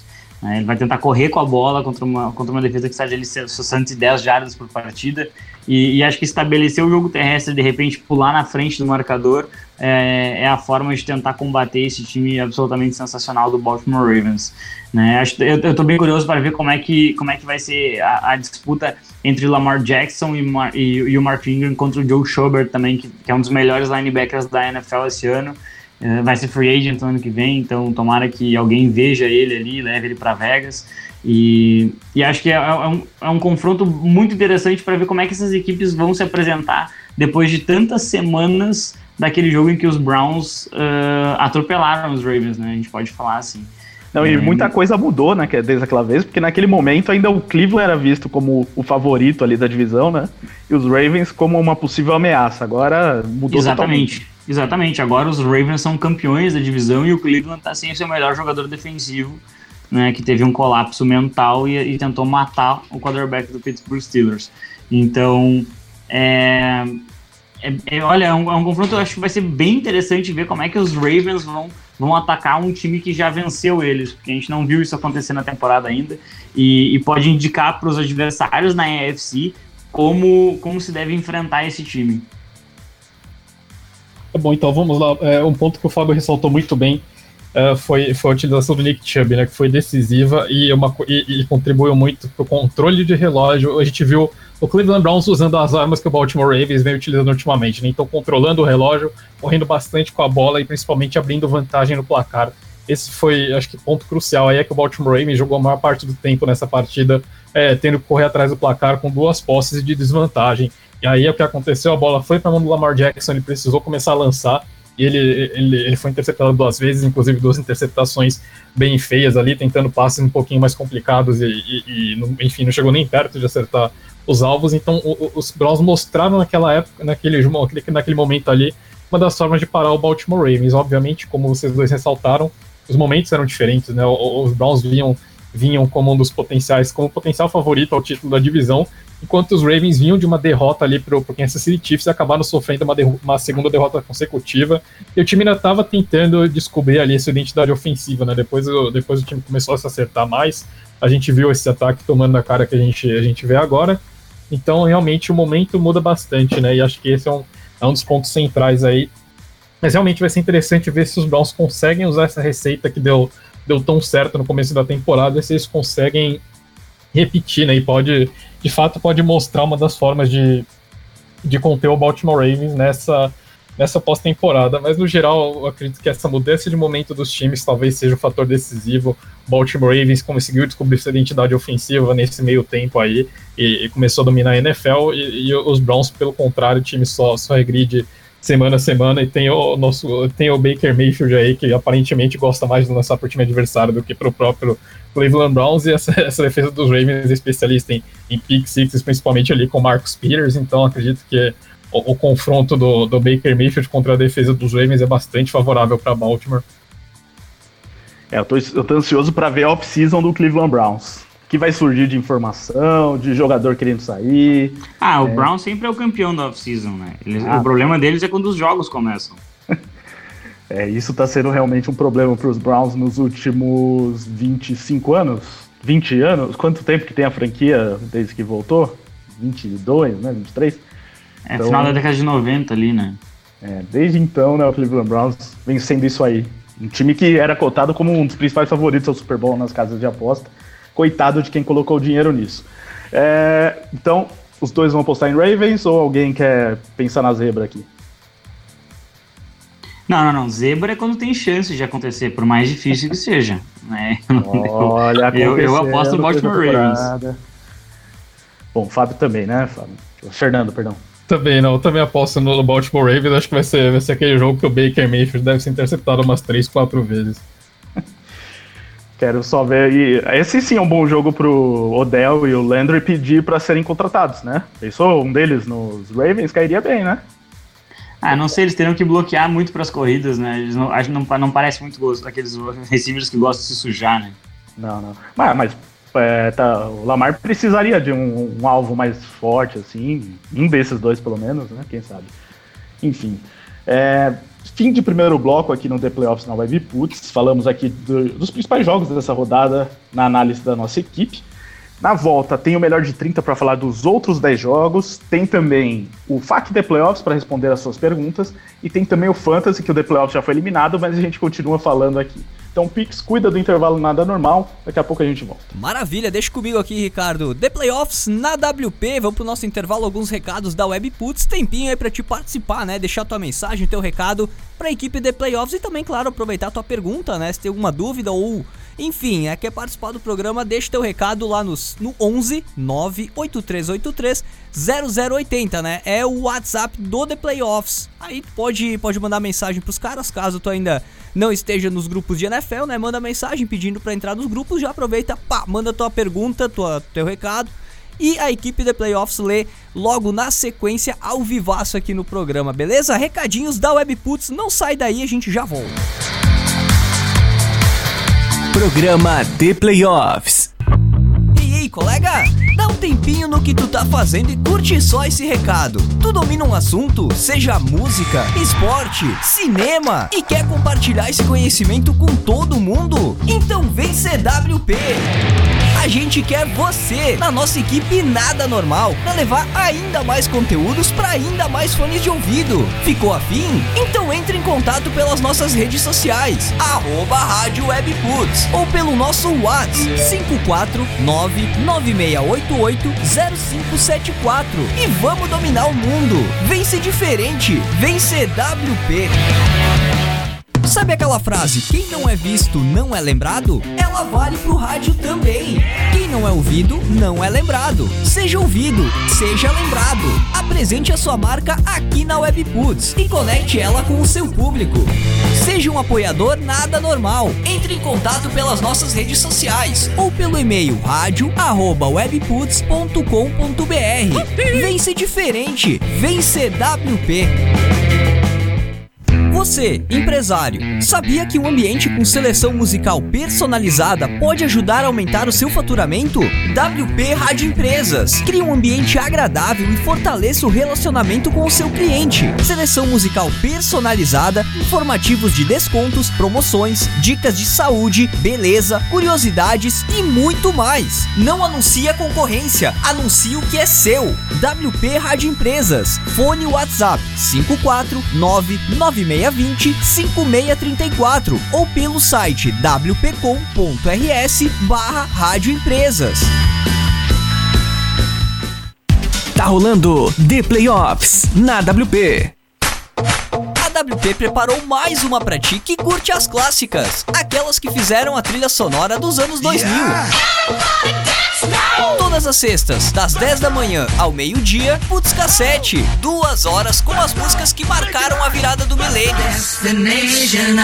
Putz Cassete. Todas as sextas, a partir das 10 da manhã, só aqui na Web Putz. Ô, gurizada, seria massa se tivesse um programa ao vivo que falasse dos eventos da região e das principais notícias da música, né? Putz, seria muito massa. Melhor ainda também se trouxesse dicas pra galera que tá começando e tocasse o som deles. Isso, podia até rolar umas entrevistas especiais com artistas e profissionais da cena também. Tá, peraí. Então vamos fazer um programa de rádio? Programa Gritaria ao vivo. Bate-papo sobre a cena underground, notícias, sorteios, entrevistas, muita música independente e as ações e eventos que movimentam a região. Programa Gritaria. Quintas às nove da noite, horário de Brasília, só aqui na Web Putz. Se liga! Esse programa é uma reprise. The Playoffs na Webputs. É isso aí, The Playoffs na WP de volta pra reta final da última edição do programa desse 2019. Pois é, terminamos mais um ano de The Playoffs na WP, mas não tem problema, já já a gente tá de volta. Equipe The Playoffs, voltamos. Valeu, Pix. Estamos de volta então com o The Playoffs na Web Puts. É, antes da gente falar da fazer o melhor de 30, tem o Fantasy, né? E antes de falar do, da liga dos sites e blogs, é importante a gente falar do Fantasy interno, em que o Fernando está na final. Então, Pix, prepara hoje as palmas pro Fernando. E, olha aí. Fernando, finalista do Fantasy da firma. Eu, infelizmente, pode pôr as vaias, Pix, porque eu fui eliminado nas semifinais. Ah, mas vaias aqui, não, né? Acontece, É, pô. não. É, como eu liberei, beleza, é, mas eu perdi por dois pontos, né? Foi muito triste a semifinal, perdi aí, como eu disse no primeiro bloco, por ter apostado na, de- na defesa dos Niners e não na dos Bills. É, mas o Fernando na outra semifinal se classificou, e aí, Fernando, rumo ao título? É, pois é, né? No, bom, a previsão inicial ali do aplicativo do Fantasy tá dando que o, que o Lucas ganha a partida. Título fica na família Ferreiro, que eu acho que é importante ressaltar. mas, é, mas, por- mas vai ser um jogo bem divertido. Os dois, os dois têm times bastante, pare- bastante parecidos, né? O time do Lucas tem, produz muitas jardas, muitas jardas aéreas. Meu time, meu time depende um pouquinho mais do Christian McCaffrey. Mas deve, deve ser um duelo bem interessante aí, um duelo de muitos pontos que deve ir até, o, até, o último, até os últimos minutos ali. Muito bem, então Lucas Ferreira e Fernando Ferreira brigando pelo título da playoff, só que o Fábio também merece palmas, ô Pix. Porque ele subiu da segunda. Olha ó, palmas primeiro. O Fábio subiu da segunda para a primeira divisão. E aí, Fábio, tá se sentindo um, pro- um próprio internacional, né? Eu não, porque eu nunca caí. O Inter caiu. Pô, eu Não, nunca caí. é- Eu entrei direto na segunda divisão porque eu entrei Então é a depois. Chapecoense. Exatamente, jamais caí. E. Cara, foi uma vitória, na verdade, muito fácil. Quem tem Michael Thomas ganha de qualquer um. Eu que o diga. Né? Só que não no Fantasy, né? Na vida real. Infelizmente, eu, deixei- Exato. eu até tentei fazer uma troca pelo Michael Thomas no começo, só que o Gabriel Mandel é muito chato para fazer negociações. E eu não consegui. Ele é muito chato porque ele não quer trocar os bons jogadores dele. Eu não entendo isso. Por quê, né? Parece que ele só quer ter cara bom no time. Aí não vale.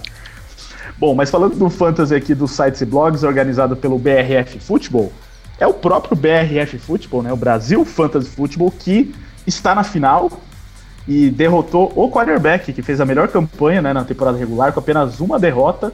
Aí chegou nas semifinais, pareceu, né? Eu também fiz a melhor campanha no Fantasy do The Playoffs, foi eliminado nas semifinais, mostrando que isso não significa nada. O que importa mesmo é o que acontece nos playoffs, né? Como dizia o Michael Jordan, diferenciando homens de meninos. Então o BRF Futebol conseguiu a classificação vencendo o, o quarterback. E na outra semifinal, a Liga dos 32 eliminou o Fantasia do Futebol. Com isso, então, a final será Liga dos 32 contra Brasil Fantasy Football, ou seja, os donos da casa na final contra a Liga dos 32. Vamos ver o que acontece. Fica a dica aí para que você siga o arroba BRF Futebol para acompanhar tudo sobre a liga e também sobre Fantasy Futebol. Inclusive, só para não deixar passar, mesmo quando um time é eliminado no Fantasy, ele continua jogando um torneio de consolação, que no caso do The Playoffs vale rebaixamento né, nas divisões, mas aqui não, né? De qualquer maneira, o Luiz, né, que é o nosso general manager, fez o jogo aqui com 50 jardas e levou uma surra dos 50 jardas. Foi 202 a 112. Mas como ele já está eliminado, né, vamos, vamos deixar quieto, o cargo dele aí já está sendo discutido pela diretoria, enfim. Mais uma vez fica a dica então para o BRF Futebol e também para o The Playoffs, que toda semana tem colunas de fantasy. Essa é a última semana de fantasy, né? Porque é a semana de final. É, então temos a última coluna de Waiver Wire, feita inclusive pelo Fernando. Fique de olho nas dicas dele, porque afinal é um finalista de fantasy. E no, na quinta-feira sai o termômetro do Fantasy Futebol, tudo lá no theplayoffs.com.br. Agora sim, Pix, melhor de 30. Melhor de 30.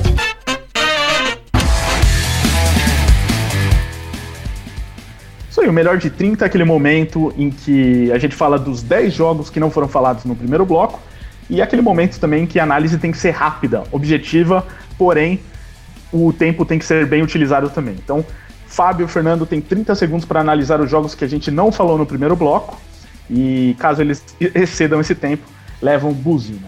Fernando, começa você falando do primeiro jogo da rodada no sábado, Tampa Bay Buccaneers, que vem em ótima fase, né? Pena que acordou tarde, pena para eles, né? Mas enfrentando o Houston Texans, que é mais um daqueles times Magic Monstro que foi médico na última rodada. Ah, um jogo, um jogo divertidíssimo esse. Eu pessoalmente estou bem interessado nesse jogo. Promessa de ser um, um shootout muito fogo de artifício com o James Winston, né? A gente sempre sabe que ele é um cara divertido de, de assistir do outro lado de Sean Watson, então deve ser um grande duelo de quarterbacks aí. James Winston deve ser interceptado pelo menos umas três vezes aí, lançar com cinco touchdowns e acho que num duelo de muitos pontos o Houston Texans acaba levando e interrompendo essa sequência dos Buccaneers. É, jogo de fogo de artifício e de balas de canhão, né? Porque eu joguei em Tampa Bay, então tem aquele navio pirata lá que fica estourando canhão, é, de canhão. Fábio, o Atlanta Falcons também que vem uma vitória totalmente inesperada contra o Jacksonville Jaguars que ganhou de um certo time aí que tá indo para Las Vegas. Olha, os Jaguars ganharam porque os Raiders entregaram. Eu, não, eu realmente não vejo qualidade suficiente naquele time para ganhar de, de, qualquer equipe séria. Né? E o Atlanta Falcons vem de uma, de uma vitória muito expressiva sobre um adversário muito forte de pós-temporada, né, que é os Niners. Eu acredito que o Matt Ryan vá conduzir sim a vitória, e mesmo com esse matchup desfavorável da linha ofensiva dos Falcons contra essa, esse pass rush dos Jaguars, eu vou apostar no Atlanta Falcons para sair com a vitória. Fernando, um jogo que não vale mais nada entre o seu Indianapolis Colts contra o Carolina Panthers. É o grande atrativo desse jogo aí pro torcedor do Carolina Panthers vai ser a estreia do garoto da casa aí, o Will Greer, que assume aí a vaga do Kyle Allen, que realmente caiu muito de desempenho nas últimas semanas. E os Colts com, com o modo o modo 2020 já ativado, o time basicamente empurrando o resto da temporada com a barriga. Então vai, vai, depender muito do que o Will Greer vai fazer nessa partida, mas acredito que a secundária dos Colts não vem um bom momento, então os Panthers devem levar essa. Fábio, eu sei que está muito ansioso por esse jogo, então por favor aproveite bem os 30 segundos para falar de Dolphins e Bengals em Miami. Olha, um duelo muito interessante para a gente projetar o draft 2020. Né? O, o Cincinnati Bengals com uma vitória apenas e o Miami Dolphins com algumas atuações até interessantes de, eh, do Ryan Fitzpatrick, encontrando alguns jogadores bons no ataque, até algumas atuações defensivas um pouco interessantes. Eu acho que os Dolphins eles são um time que está mais interessado em vencer, um time um pouquinho mais completo que os Bengals nesse momento. Então vou, vou ficar com, com a franquia de Miami, sim. Fernando, New York Jets enfrentando o Pittsburgh Steelers no que pode ser um reencontro de Livian Bell com os Steelers, que ainda brigam por playoffs. É, pois é, um jogo, um jogo muito interessante, mas uh, bom, os Steelers vem de uma atuação muito ruim contra o Buffalo Bills, né? O Devlin Hodges foi uma verdadeira, foi um verdadeiro desastre nessa última partida. Feito uma defesa forte dos Jets, mas os Jets também vêm num péssimo momento na temporada. E acredito que a defesa dos Steelers deve ter um, deve ter um matchup um pouquinho mais favorável contra o ataque dos Jets, então acredito que a lei do ex não funciona e os Steelers vencem essa. Fábio, Washington Redskins e New York Giants, só jogo bom caindo pra você, hein, Fábio? tipo de perseguição eu não consigo entender da tua parte, mas. É aleatório. É, é, é absolutamente. Olha, é um jogo bem muquirana esse, na verdade, né? Os Giants, eles vêm de uma vitória bem expressiva e uma atuação até interessante contra o Philadelphia Eagles. Do outro lado, tem um Terry McLaurin que tá evoluindo muito bem, teve uma partida sensacional e é, é basicamente isso que eles têm. Então, acho que por uma questão de um pouquinho mais de talento, um pouquinho mais de, de, de vontade, eu fico com o New York Giants para essa partida. Será que o Eli Manning joga de novo? É, Fernando, o Denver Broncos, que acabou toda aquela empolgação né, que estava com o Drew Locke contra o Chiefs na última rodada, enfrentando o Detroit Lions, que não tem empolgação nenhuma, então, é, enfim, quem sabe né, seja o retorno do Drew Locke jogando o que a gente viu nas primeiras partidas. Exatamente, essa é a minha aposta, Ricardo. Inclusive, dando um spoiler aí, o Drew Locke, que é uma das minhas dicas pro Wire da semana, porque ele tem grande chance de simplesmente destruir essa partida, né? Essa defesa dos Lions que é simplesmente horrorosa. Então é uma, uma chance aí pro Drew Locke se recuperar e dar uma empolgada de novo no torcedor dos Broncos. Acho que essa partida contra os Chiefs não, não, não foi um exemplo muito bom, então é, os Broncos levam essa com facilidade, até porque os Lions integram esse grupo de times que basicamente já desistiram da temporada, ainda mais com a comissão técnica confirmada para 2020. É, foi, foi a neve, gente. Foi a neve, culpa da neve. é, bom, talvez não tenha neve nesse jogo, quem sabe melhora. É difícil, né, Pix, o cavalo andar em cima da neve? Tem como. Nem aqui no sul que neva às vezes, não rola. É, Fábio, o seu Oakland Raiders jogando fora de casa contra os Los Angeles Chargers aí, os dois cumprindo tabela. Então, os Chargers eles vêm sofrendo bastante por conta do Philip Rivers, né? O ataque perdeu a bola cinco ou seis vezes contra, contra o Minnesota Vikings e muitos lançamentos do, do, do Philip Rivers já não são mais os mesmos, né? Ele acaba entregando a bola em demasia para os adversários e vem causando é, muitas derrotas dos Chargers. Do outro lado tem uma franquia que é totalmente disfuncional e não serve, é, não tem nenhuma, nenhuma vontade de vitória. Né? Eu acho que os Chargers vão ganhar esse jogo porque os Raiders são absolutamente ridículos.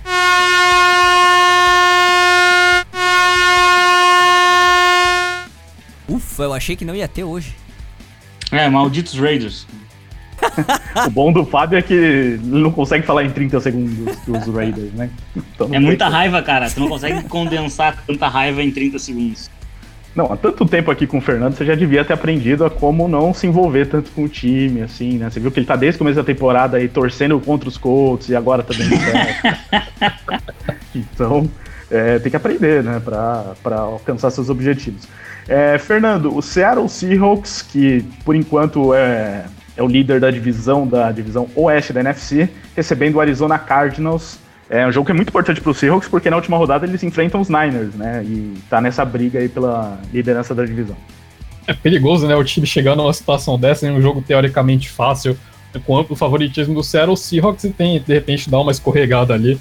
Time dos Cardinals fez alguns jogos bastante complicados contra equipes mais fortes, mas no geral acho que essa defesa dos Cardinals é muito fraca. E, e enfim, o Russell Wilson deve ter um matchup bastante favorável, deve explorar vários alvos aí. E apesar de ser um duelo de divisão e os Cardinals enfim terem voltado a vencer, sendo um time perigoso, principalmente no ataque, acredito que os Seahawks têm uma, uma vantagem muito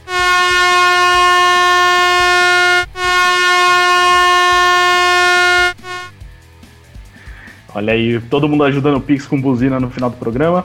É, os Cardinals que perderam, né? Na verdade, dispensaram o Terrell Suggs. E, né, já que o Fernando falou da defesa, perderam mais um bom jogador da defesa. E esse jogador foi justamente pro Kansas City Chiefs, que é o último jogo aqui da, da nossa lista. Kansas City Chiefs, talvez com o Terrell Suggs, né? Porque ele ainda estava na dúvida se ele vai querer jogar em outro time que não seja o Baltimore Ravens. Enfrentando o Chicago Bears num Sunday Night Football que ficou meio miado, né? Já que os Bears estão fora de qualquer chance de playoff. Fábio. Desculpa, falhou o retorno aqui pra mim. Bears e Chiefs, Fábio. Olha, eu, eu fico bem curioso de ver como que o Mahomes vai enfrentar essa, essa defesa do Chicago Bears. É uma defesa que, por mais tenha sofrido com algumas lesões, ela, ela, ela joga em alto nível do início ao final da partida. Mas eu acho que do outro lado não tem muito o que se esperar. O ataque dos Bears ele não consegue é, produzir muito bem. E a defesa dos Chiefs ela vem subindo um pouco de produção. Então eu acho que o Chiefs vai ter uma vitória fácil, né? Muito por conta dessa incapacidade dos Bears de mover a bola. Isso aí, esse foi o melhor de 30, analisando os últimos jogos da rodada. Agora, para fechar, tem o FAQ The Playoffs. Mais perguntas para nossa galera, só que agora sem 30 segundos. O Neto do Rio de Janeiro, ele pergunta aqui. Por favor, me citem os cinco melhores Tyrands da história. Tá fácil, hein, Neto? Já manda uma fácil assim. É, cinco é difícil, mas fala aí o. Três, vai, três cada um aí. Fábio. Nossa, é. Os três é, melhores que você viu. Os três melhores que eu vi: Rob Gronkowski, Tony Gonzalez e Jason Witten. É um, é um que eu gosto demais. Acho ele muito inteligente, acho que ele, ele, ele é um dos, dos, Ele pode ser o líder em recepções para touchdown no Dallas Cowboys se ele receber mais dois, né? Ele tá um atrás do Dez Bryant. E se ele receber mais dois touchdowns, ele vira o líder na história, pelo menos na história recente. Manda sua lista aí, Fernando, também. É bom, os dois primeiros não tem como discordar. Uh, o Robbie Gronkowski e o Tony Gonzalez, acho que eles merecem ficar em qualquer lista de, de melhores tight da história, independentemente dos que nós vimos ou não. Agora, pro, pro terceiro nome é um pouquinho mais complicado, né? Realmente o Jason Witten acho que, que merece entrar, é, merece uma, uma consideração para essa lista. Então, uh, eu vou concordar com o Fábio, também vou com o Jason Witten pro, pro terceiro lugar dessa lista. Ou de repente o Jimmy Graham ali em, na melhor fase dele também, acho que foi, foi, um cara muito dominante, mas no geral acho que não tem muito como, como fugir desses nomes. Os que estão em atividade, quem vocês acham que pode entrar nessa lista aí? Kittle, Kelsey. Kelsey, Kittle e Zach Kurtz. É, eu, eu, eu, fui conferir eu... aqui enquanto, enquanto o Fernando tava falando, eu fui conferir aqui a informação que, que eu tinha passado e realmente, na história do Dallas Cowboys, o Jason Witten é o segundo jogador que mais recebeu touchdowns. Ele recebeu mais que o Michael Irving, isso é absolutamente absurdo.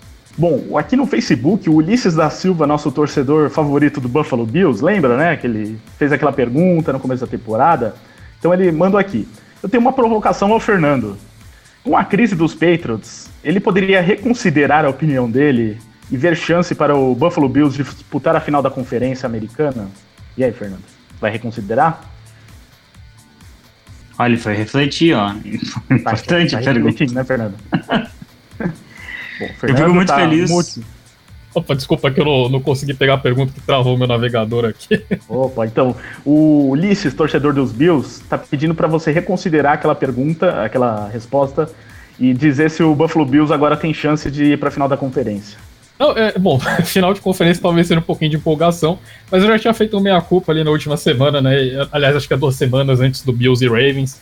Uh, elogiei bastante esse time dos Bills, acho que realmente foi um time que apresentou uma evolução ao longo da temporada, ainda não tem um ataque mais confiável, acho que isso pesa um pouquinho, principalmente em uma situação de pós-temporada, mas acho que é um time que tem potencial para aprontar ali, de repente é, pegar uma vaguinha ali no, no Divisional Round, eu não acho totalmente fora de cogitação, não.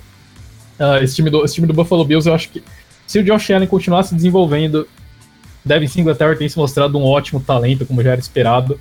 Então, é, eu acredito que, que esse time pode, de repente, aprontar um upset na primeira semana, até porque o confronto no momento seria contra o Houston Texans, como a gente já falou, é um time bastante de muitas oscilações, bastante inconsistente, e os Bills teriam chance de ganhar essa partida. Mas final de conferência, acho que é um pouquinho sonhar um pouquinho um pouquinho alto demais para esse time. O Ulisses ele também perguntou aqui, essa vai para os dois. Para vocês, quem é o melhor técnico da temporada até agora? John Harbaugh. Ah, Fábio pegou minha resposta. não tem, bom, não tem muito como ser diferente, né, cara? Que esse time do, dos Ravens realmente, acho que muito por conta de ter se ajustado aí ao longo da temporada, né? Pelo, o time começou oscilando um pouco, mas de repente desenvolveu essa, essa identidade, tem sido basicamente imbatível nas últimas semanas. Mas só para só pra não dar a mesma resposta, eu vou de Kyle Shanahan, então. É, tem, tem muitos treinadores bons na, na, na, liga esse ano, né? A gente tem que uh, ressaltar também o trabalho que o Sean Payton está fazendo. E se a gente for pensar em coordenadores de, de unidades, não só em head coach, o trabalho do Dennis Allen é muito, muito, muito bom em New Orleans. Eu acho que uh, a gente tem que lembrar aí que o Drew Brees não jogou quase que metade da temporada e o New Orleans Saints varreu o calendário sem ele, com ótimas atuações da defesa e alguns bons jogos ofensivos também. É, eu citaria também o Mike Tomlin como um nome aí a ser lembrado pela campanha dos Steelers, apesar da, dos milhões de desfalques que ele tem. Mas Nossa, não sei se é um bom nome também. Bom nome, com certeza, né? Acho que, embora a campanha não seja das melhores, o Tomlin vem, vem tirando leite de pedra, né? Sofrendo com muitos desfalques, tendo que jogar com basicamente o third stringer do time ali de quarterback e os Steelers com uma defesa muito bem ajustada, né? Então realmente vem fazendo um trabalho muito bom nessa temporada. É, o Bruno Favoreto mandou aqui pra gente, o Thiago Batista mandou a mesma pergunta. Por que Seattle está em primeiro, sendo que eles perderam pro Saints? É, fiquei na dúvida. Fábio, você que entende tudo da tabela, explica para ele uh, a questão dos critérios de desempate, porque tá Seattle, Saints e Packers, né? Os três estão empatados, por isso que tem essa, essa diferença dos. É, exatamente. O critério de, de o head-to-head, -head, que chama, né? Que é o confronto direto, ele vai ser aplicado se houver confronto entre todos os empatados. E não, e não se houver o confronto entre apenas um deles. E, então, como é um empate triplo de times que estão em divisões distintas, é, você tem que ver o número de vitórias na conferência, dentro da própria conferência. E aí, a partir disso, tem uma série de critérios que estão colocando no momento o Seattle Seahawks à frente. Né? Se eu não me engano, é, são três times que estão 11-3, correto? Sim. É, o, o, Green Bay Packers ele tem uma derrota só fora da conferência, que foi para Los Angeles Chargers. O, o, Seattle Seahawks, se eu não me engano, ele só perdeu para Baltimore Ravens. E, e o New Orleans Saints, ele tem derrotas para Perdeu para Falcons, para Rams, Rams e... e 49ers. E 49ers, exatamente. Nenhuma então, pelo, fora. Pelo critério, pelo critério de, de, de, conferência, na verdade, o, o New Orleans Saints ele deveria estar entre os dois primeiros. Qual é a, a configuração atual? É Seattle, Green Bay e Saints? É isso? Olha, vou pegar aqui, porque também não estava esperando aqui por essa confusão. Então eu vou fazer outra pergunta aqui enquanto eu puxo isso certinho. é... é, que são, são, os critérios eles variam conforme o número de times envolvidos e de que divisão, é, se eles são da mesma divisão ou não, né? Então acaba sendo meio que cada caso. Inclusive, um torcedor louco de Oakland que tenha feito alguma projeção viu que os Raiders têm chance de playoffs se terminarem em quatro times 8-8. Né? E não, eles não jogaram entre si. É, eu falei que o Cleveland Browns tem chance, né? Então o Raiders também tem chance, né? Tem Exatamente, 6, 8 no Reidão. É, Ricardo, só acrescentando aqui, Fábio, os Saints estão com aproveitamento pior dentro do NFC. Os Saints têm 8 vitórias ah, é, em 11 jogos, os outros têm 8 em 10. Tá ah, é por isso eles. É, que, exatamente. Aí eles não jogaram contra. É, os, o, eles não devem ter jogado contra uma, uma equipe de fora ainda, né? Os Saints agora enfrentam justamente o Tennessee Titans e é por isso que eles estão abaixo, porque é justamente questão de aproveitamento da conferência. Exatamente, Fernando está correto. Bom, resumindo aqui pro Thiago e pro é, o outro que perguntou aqui, o Bruno, é bem difícil esses critérios de desempate, até a gente que acompanha a NFL há muito tempo, às vezes se perde em alguns deles, mas é isso, tá? Tem o confronto direto não vale quando tem três equipes envolvidas, né? Porque seria um confronto meio. A não ser que, você, que essa equipe tenha vencido os dois adversários, né? Isso, exatamente. No momento, Seattle Seahawks e Green Bay Packers estão 8-2 na NFC e o Saints está 8-3. E é justamente por isso que o Saints fica fora da, da do, do, top 2, né? Que seriam os bye week teams no momento. Exatamente. Agora que abriu aqui a tabela para mim também, tô conferindo isso.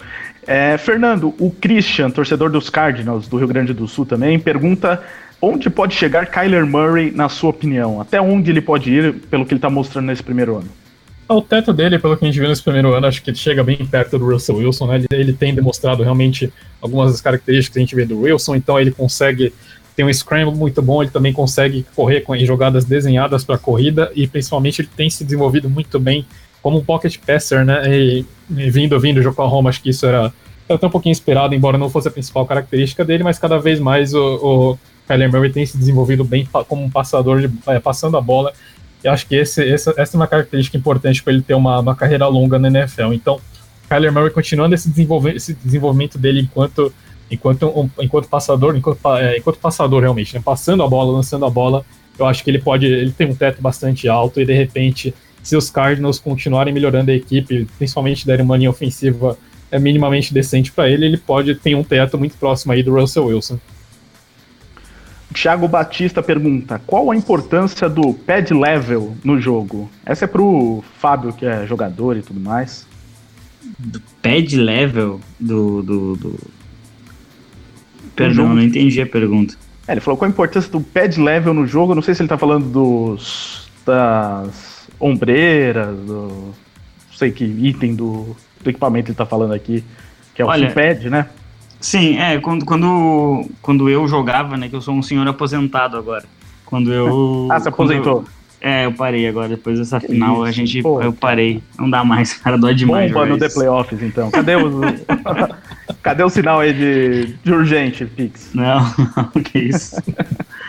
é que o Pix tá e... dormindo, senão a gente é, não, mas assim, é basicamente em que, questões de equipamentos, você vai usar. Uh, um, eu acho que ele quis dizer, na verdade, a diferença entre, por exemplo, full pad e o que não é totalmente full pad, o que muda no jogo em relação a isso. Né? Olha, muda completamente a forma como você tem impactos na, na, na, no, no, no, jogo em si. Né? Eu já cheguei a jogar aqui no, no Brasil o jogo que é no pad, né? que é basicamente é futebol americano exatamente igual, só que você não usa equipamentos. É uma loucura Chama rugby, façam né? isso. não, não, tem passe pra frente. Tudo. Não é nem rugby, é. é, um híbrido mesmo. É, exatamente. É um jogo de futebol americano sem equipamentos. Né? Você usa luvas e, e, e, a reza da sua mãe, basicamente. Porque você, você tá com o seu corpo totalmente exposto. Né? A diferença é no Brasil a gente pratica de três formas, né? Tem o, o no pads, que é justamente o jogo normal, sem nenhum equipamento, o half pad, que você vai usar só as ombreiras, sem o capacete, e o full pads, que é a modalidade que todo mundo conhece, que é da, da NFL, né? Que você vai usar capacete, uh, as ombreiras, né? Que é o shoulder pad. E aí tem, aí você pode botar, por exemplo, aquelas balacas de usar sleeve, que é aquela manga que os jogadores usam, a toalhinha na, na cintura, que aí acaba sendo mais uma questão de swag mesmo, de uma marra do jogador, do que efetivamente uma necessidade, né? Tem também, no Brasil é muito comum a gente utilizar pads na, na Seven Pieces, né? Que é a calça que você usa para jogar. Então, ele tem proteções nas duas laterais das coxas, nos dois joelhos, na frente das coxas e tem uma proteção na região da lombar. Por isso são Seven Pieces, né? São sete pares de proteção. E, e é, é bem, bem importante utilizar isso, que acaba prevenindo algumas lesões. Fábio, não aposente, precisamos de você nos gramados. É, o Alexander, ele falou que é de Nárnia, tá aqui o local onde ele mora. É, duvido que seja, mas beleza. Alexander, ele perguntou aqui quão expositiva é a derrota dos Niners para os Falcons e o quanto pode abalar a equipe. Acho que a gente já falou isso um pouco no outro bloco, né, Fernando? Que vocês estão minimizando essa derrota, né? Não acho que é tão problemático. Não, não, não, não gente, acho que como a gente falou, não, é, realmente foi muito, muito situacional ali. Ainda não, não é o fim do mundo. Então fica tranquilo aí em Nárnia, Alexander. É, o Lucas Felizbino, qual o impacto da aposentadoria de Drew Brees, Big Ben, é, Philip Rivers e Tom Brady? Impacto enorme de todos esses aqui candidatos ao Hall da Fama. E se elas acontecessem todas no final dessa temporada? Você acha que vai acontecer tudo no final da temporada, Fábio? Acho que não, hein? Não, As quatro não. de uma vez. Não, eu, não, não, Eu acho que talvez só uma dessas quatro eu apostaria aqui, viu? Não, eu acredito muito que o Big Ben volte a jogar. É. Pra mim é o ah. Rivers. Sim, sim, sim. O mais provável de todos é o Philip Rivers. Tom Brady, é, acho difícil, ele caça muito recorde.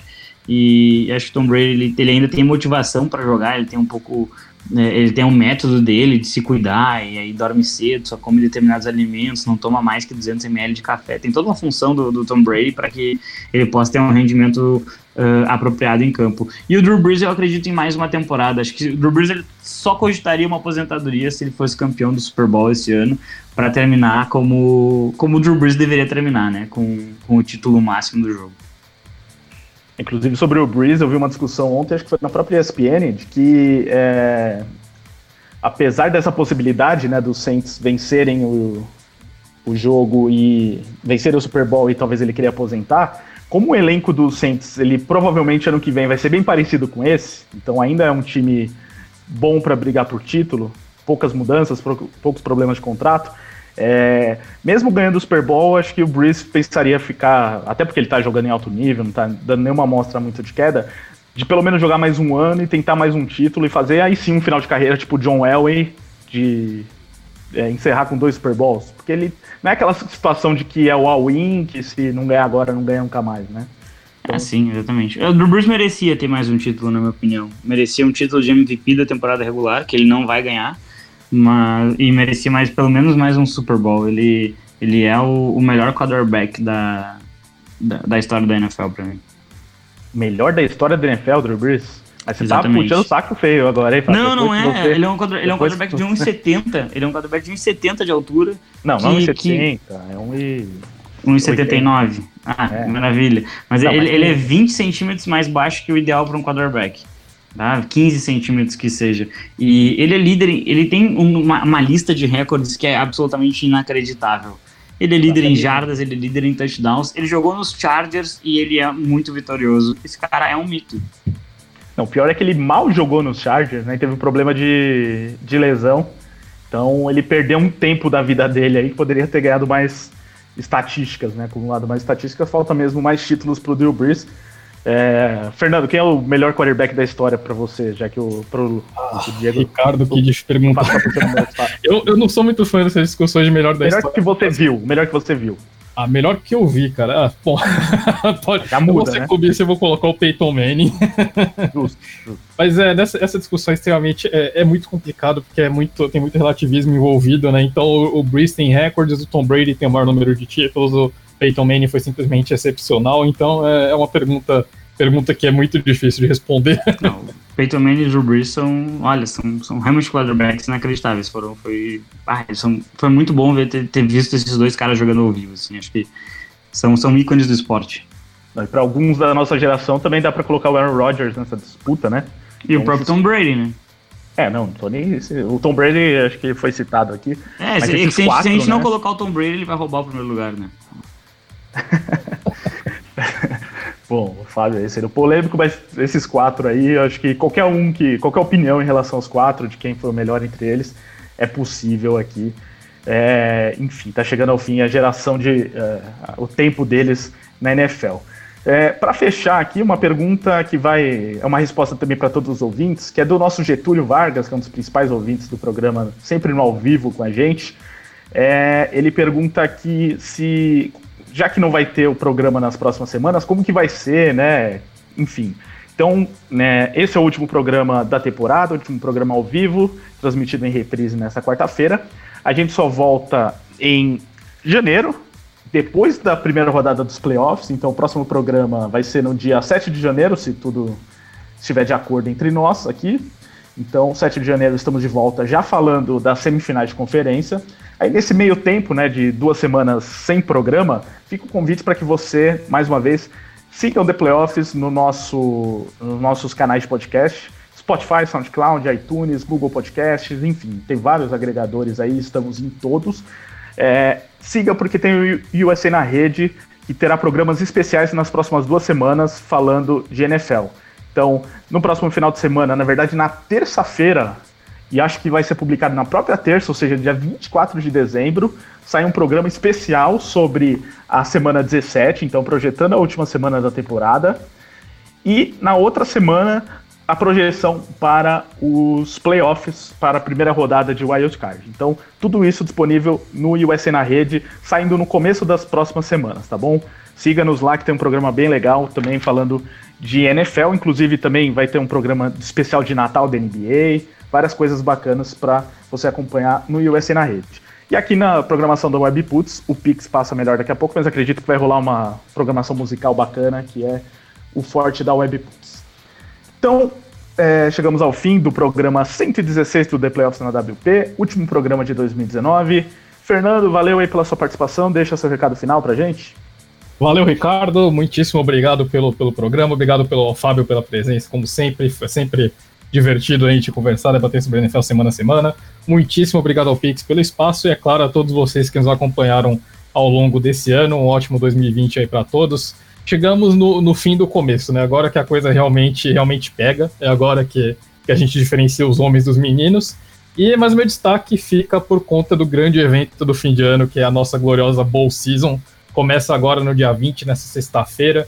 Então, para quem, quem ficar com, com, um pouquinho de abstinência aí por causa da, da ausência do Thursday Night Football, na sexta-feira a gente já começa com a melhor época de college football do ano. Se você ainda não acompanha college football, essa é a época perfeita para acompanhar, porque a Bowl Season é divertidíssima. É, é o grande, para mim é o grande evento de futebol americano do ano. Então a gente vai ter, lembrando que a temporada do college foi uma semana mais longa esse ano, né, por causa da comemoração 150, então 150 anos de college football, então a bowl season começa uma semana mais tarde e termina uma semana mais tarde. Então a gente vai ter bowls aí até basicamente a metade de janeiro, incluindo a, a grande decisão do, do, futebol americano universitário. Então, para quem não acompanha college, fica aí o convite, porque vale muito a pena ver a bowl season, é divertidíssima. É isso aí, então. Valeu, gente. Um ótimo 2020 a todos e nos vemos no ano que vem. Muito bem, a final do college é dia 6 de janeiro? Dia. É o segundo. É dia 11. Ah, dia 11? Dia, dia, dia 13, aliás, dia 13. Então, a segunda segunda-feira de, de janeiro. Que a gente pode. Provavelmente vai falar disso aqui também no, na volta do The Playoffs na WP, edição 2020. Fábio, deixa aí também seu recado final. Muito obrigado, Ricardo, Fernando. Realmente sempre nos ensinando aqui no programa. E obrigado pelo Pix, pelo espaço, todo mundo está nos ouvindo ao vivo. Quem nos escuta no futuro também, muito obrigado. E o meu destaque final vai ficar para um jogador que ainda não está na NFL, mas tem tudo para para ser uma grande estrela no momento que entrar, que é o Chase Young, defensive end de Ohio State. É, ele indicou, ainda não é uma decisão é, definitiva, mas ele indicou que ele pretende voltar para o senior year dele, ou seja, ele não iria se declarar para o draft 2020 e isso provavelmente alteraria bastante a ordem do draft, uh, principalmente ali nas primeiras 10 escolhas, porque o Chase Young não somente era o melhor defensive end da classe, como também era o melhor defensor e muitos indicavam que ele poderia parar no New York Giants, né? Tem uma, uma necessidade muito grande de pass rush e adoraria receber um talento como o do Young. Então acho que é, é, legal também, além dessa, dessa ball season, que, que realmente é fantástica, como, como o Fernando ressaltou, é legal também ir acompanhando como que, o, que os prospectos já vão se declarando ou, ou vão, vão renovando, né? Mais um ano para ficar na universidade ali, anunciando que vão ficar para o senior year. E tem bastante gente interessante aí para olhar, quem já quer projetar para o seu time da NFL, ou simplesmente quem quer apreciar jovens talentos é, na universidade. Isso aí, o Chase Young que vai disputar, inclusive, o, as semifinais do College de Futebol por Ohio State. Então é isso, chegamos ao fim do programa 116 do The Playoffs na Webputs. Obrigado a você que esteve com a gente ao vivo, você que está nos ouvindo no futuro, você que esteve com a gente durante todo o ano, você que chegou agora, né, que está ouvindo pela primeira vez. Enfim, obrigado a todos que estiveram com a gente nesse ano de 2020, nos programas de NBA e de NFL. Desejo aí um feliz ano novo, feliz Natal para todos um 2020 de muito futebol americano, se Deus quiser, pra gente. E esse final de ano também, né? Então aproveite o final de ano. É, afinal, né? Aquele negócio de ficar com a família, com é, comendo panetone, ouvindo Simone. É legal, mas NFL é melhor ainda. Então aproveite esse final de ano também assistindo o futebol americano. E em janeiro a gente está de volta falando ainda mais sobre a NFL. Então, valeu. Ouvindo Fernando. Simone é demais, né, meu Deus? Ouvir Simone, né? Não, e o bom. O bom era. Né, você não vai gostar muito. O, na verdade, o, o, Fernando não vai gostar muito, né, de lembrar do Natal, do Ano Novo, que quando tem NFL durante, né, a virada do Natal e do Ano Novo, dá alguns traumas aí para vocês. Mas, na verdade, o Fábio não gosta, né? Quando o Derek Carr se machucou daquela vez. Obrigado, Indianapolis Colts. Porque imagina, né? Você assistindo um jogo de NFL, seu quarterback se machuca e ao fundo tá tocando Simone com o seu tio. com seu tio fazendo a piada do pavê, perguntando se você vai comer o pavê ou não. que, que, situação, hein, Fábio? Deve ser essa? Deve é... ser terrível, deve ser realmente terrível.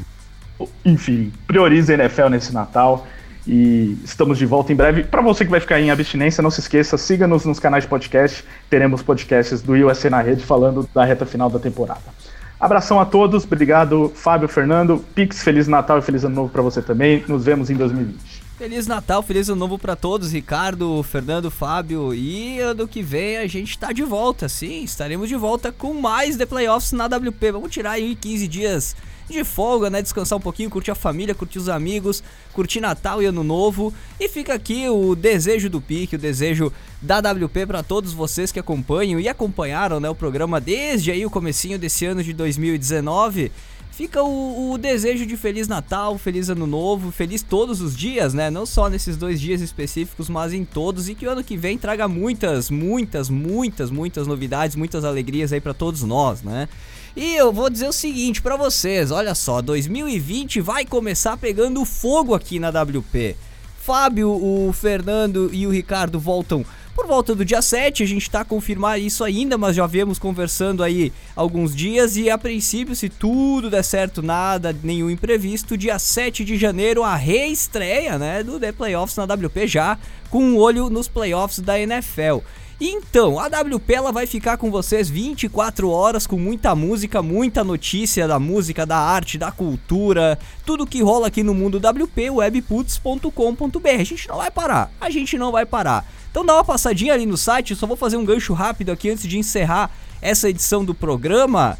Red Hot Chili Peppers está rolando um bafafá aqui, ó, no domingo agora, dia 15, eles lançaram a notícia, anunciaram a demissão do atual guitarrista e a, o retorno, né, a volta do John Frusciante, que era o guitarrista uh, original, digamos assim, da banda, né, aquele, aquele baita guitarrista lá que compôs, criou clássicos do Red Hot e colocou também a banda ali onde ela está hoje. Todos os detalhes desse retorno e uma agenda de shows confirmada já para os Estados Unidos e Europa com o John Fruciante nas guitarras ali no site da WP Datas, locais e todos os detalhes no site da Webputs. Entre outras notícias, mais uma banda que anunciou um retorno monstruoso foi né, a Evanescence, ou Evanescence, como tu preferir. Estão dando detalhes também desse retorno de novo disco em 2020 lá no site da Webputs. Muito artista retornando, lançando. Judas Priest também anunciou é, um, um, novo álbum para 2020. Eles estão comemorando 50 anos de banda com turnê mundial e já ah, vamos fazer um disco novo em 2020. Cara, é muita novidade, muita coisa. E lá no site da WP tu encontra tudo, tudo, tudo certinho. Nas redes sociais também, né? Rádio Webputs, Twitter, Instagram, Facebook, YouTube, Webputs TV. A gente alimenta semanalmente, diariamente. Redes sociais aí, Facebook, Twitter e Instagram diariamente com notícia, informação aqui do estúdio, informações da música, da arte, da cultura, enfim, né? Bandas independentes também a dar com pau aqui na rádio. E lá no YouTube, semanalmente, vídeos, trechos dos programas ao vivo, né? Do programa Gritaria, mais precisamente, os textos que a gente fala, né? Os comentários, debates, a gente recorta e coloca lá no Webputs TV para vocês acompanharem as opiniões da equipe da Webputs.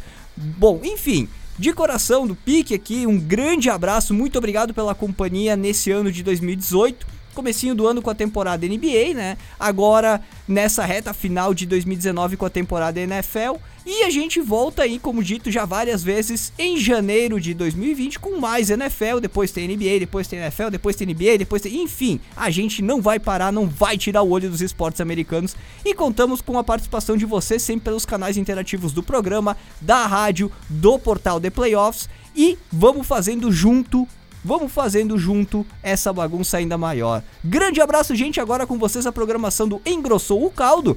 E fiquem ligados, pessoal aí da região da Serra Gaúcha. Vai ter um baita sorteio rolando na WP já a partir de quarta-feira, a partir de amanhã. Fiquem ligados nas redes sociais da rádio que a gente informa tudo direitinho para vocês por lá. Picles WP, meu Twitter, meu Instagram, fiquem à vontade para me seguir, sigam os canais da rádio, acompanhem a programação 24 horas e Feliz Natal, Feliz Ano Novo, até 2020, gente. Um abraço! Programa de Playoffs, terças às nove da noite, horário de Brasília, só aqui na Web Puts.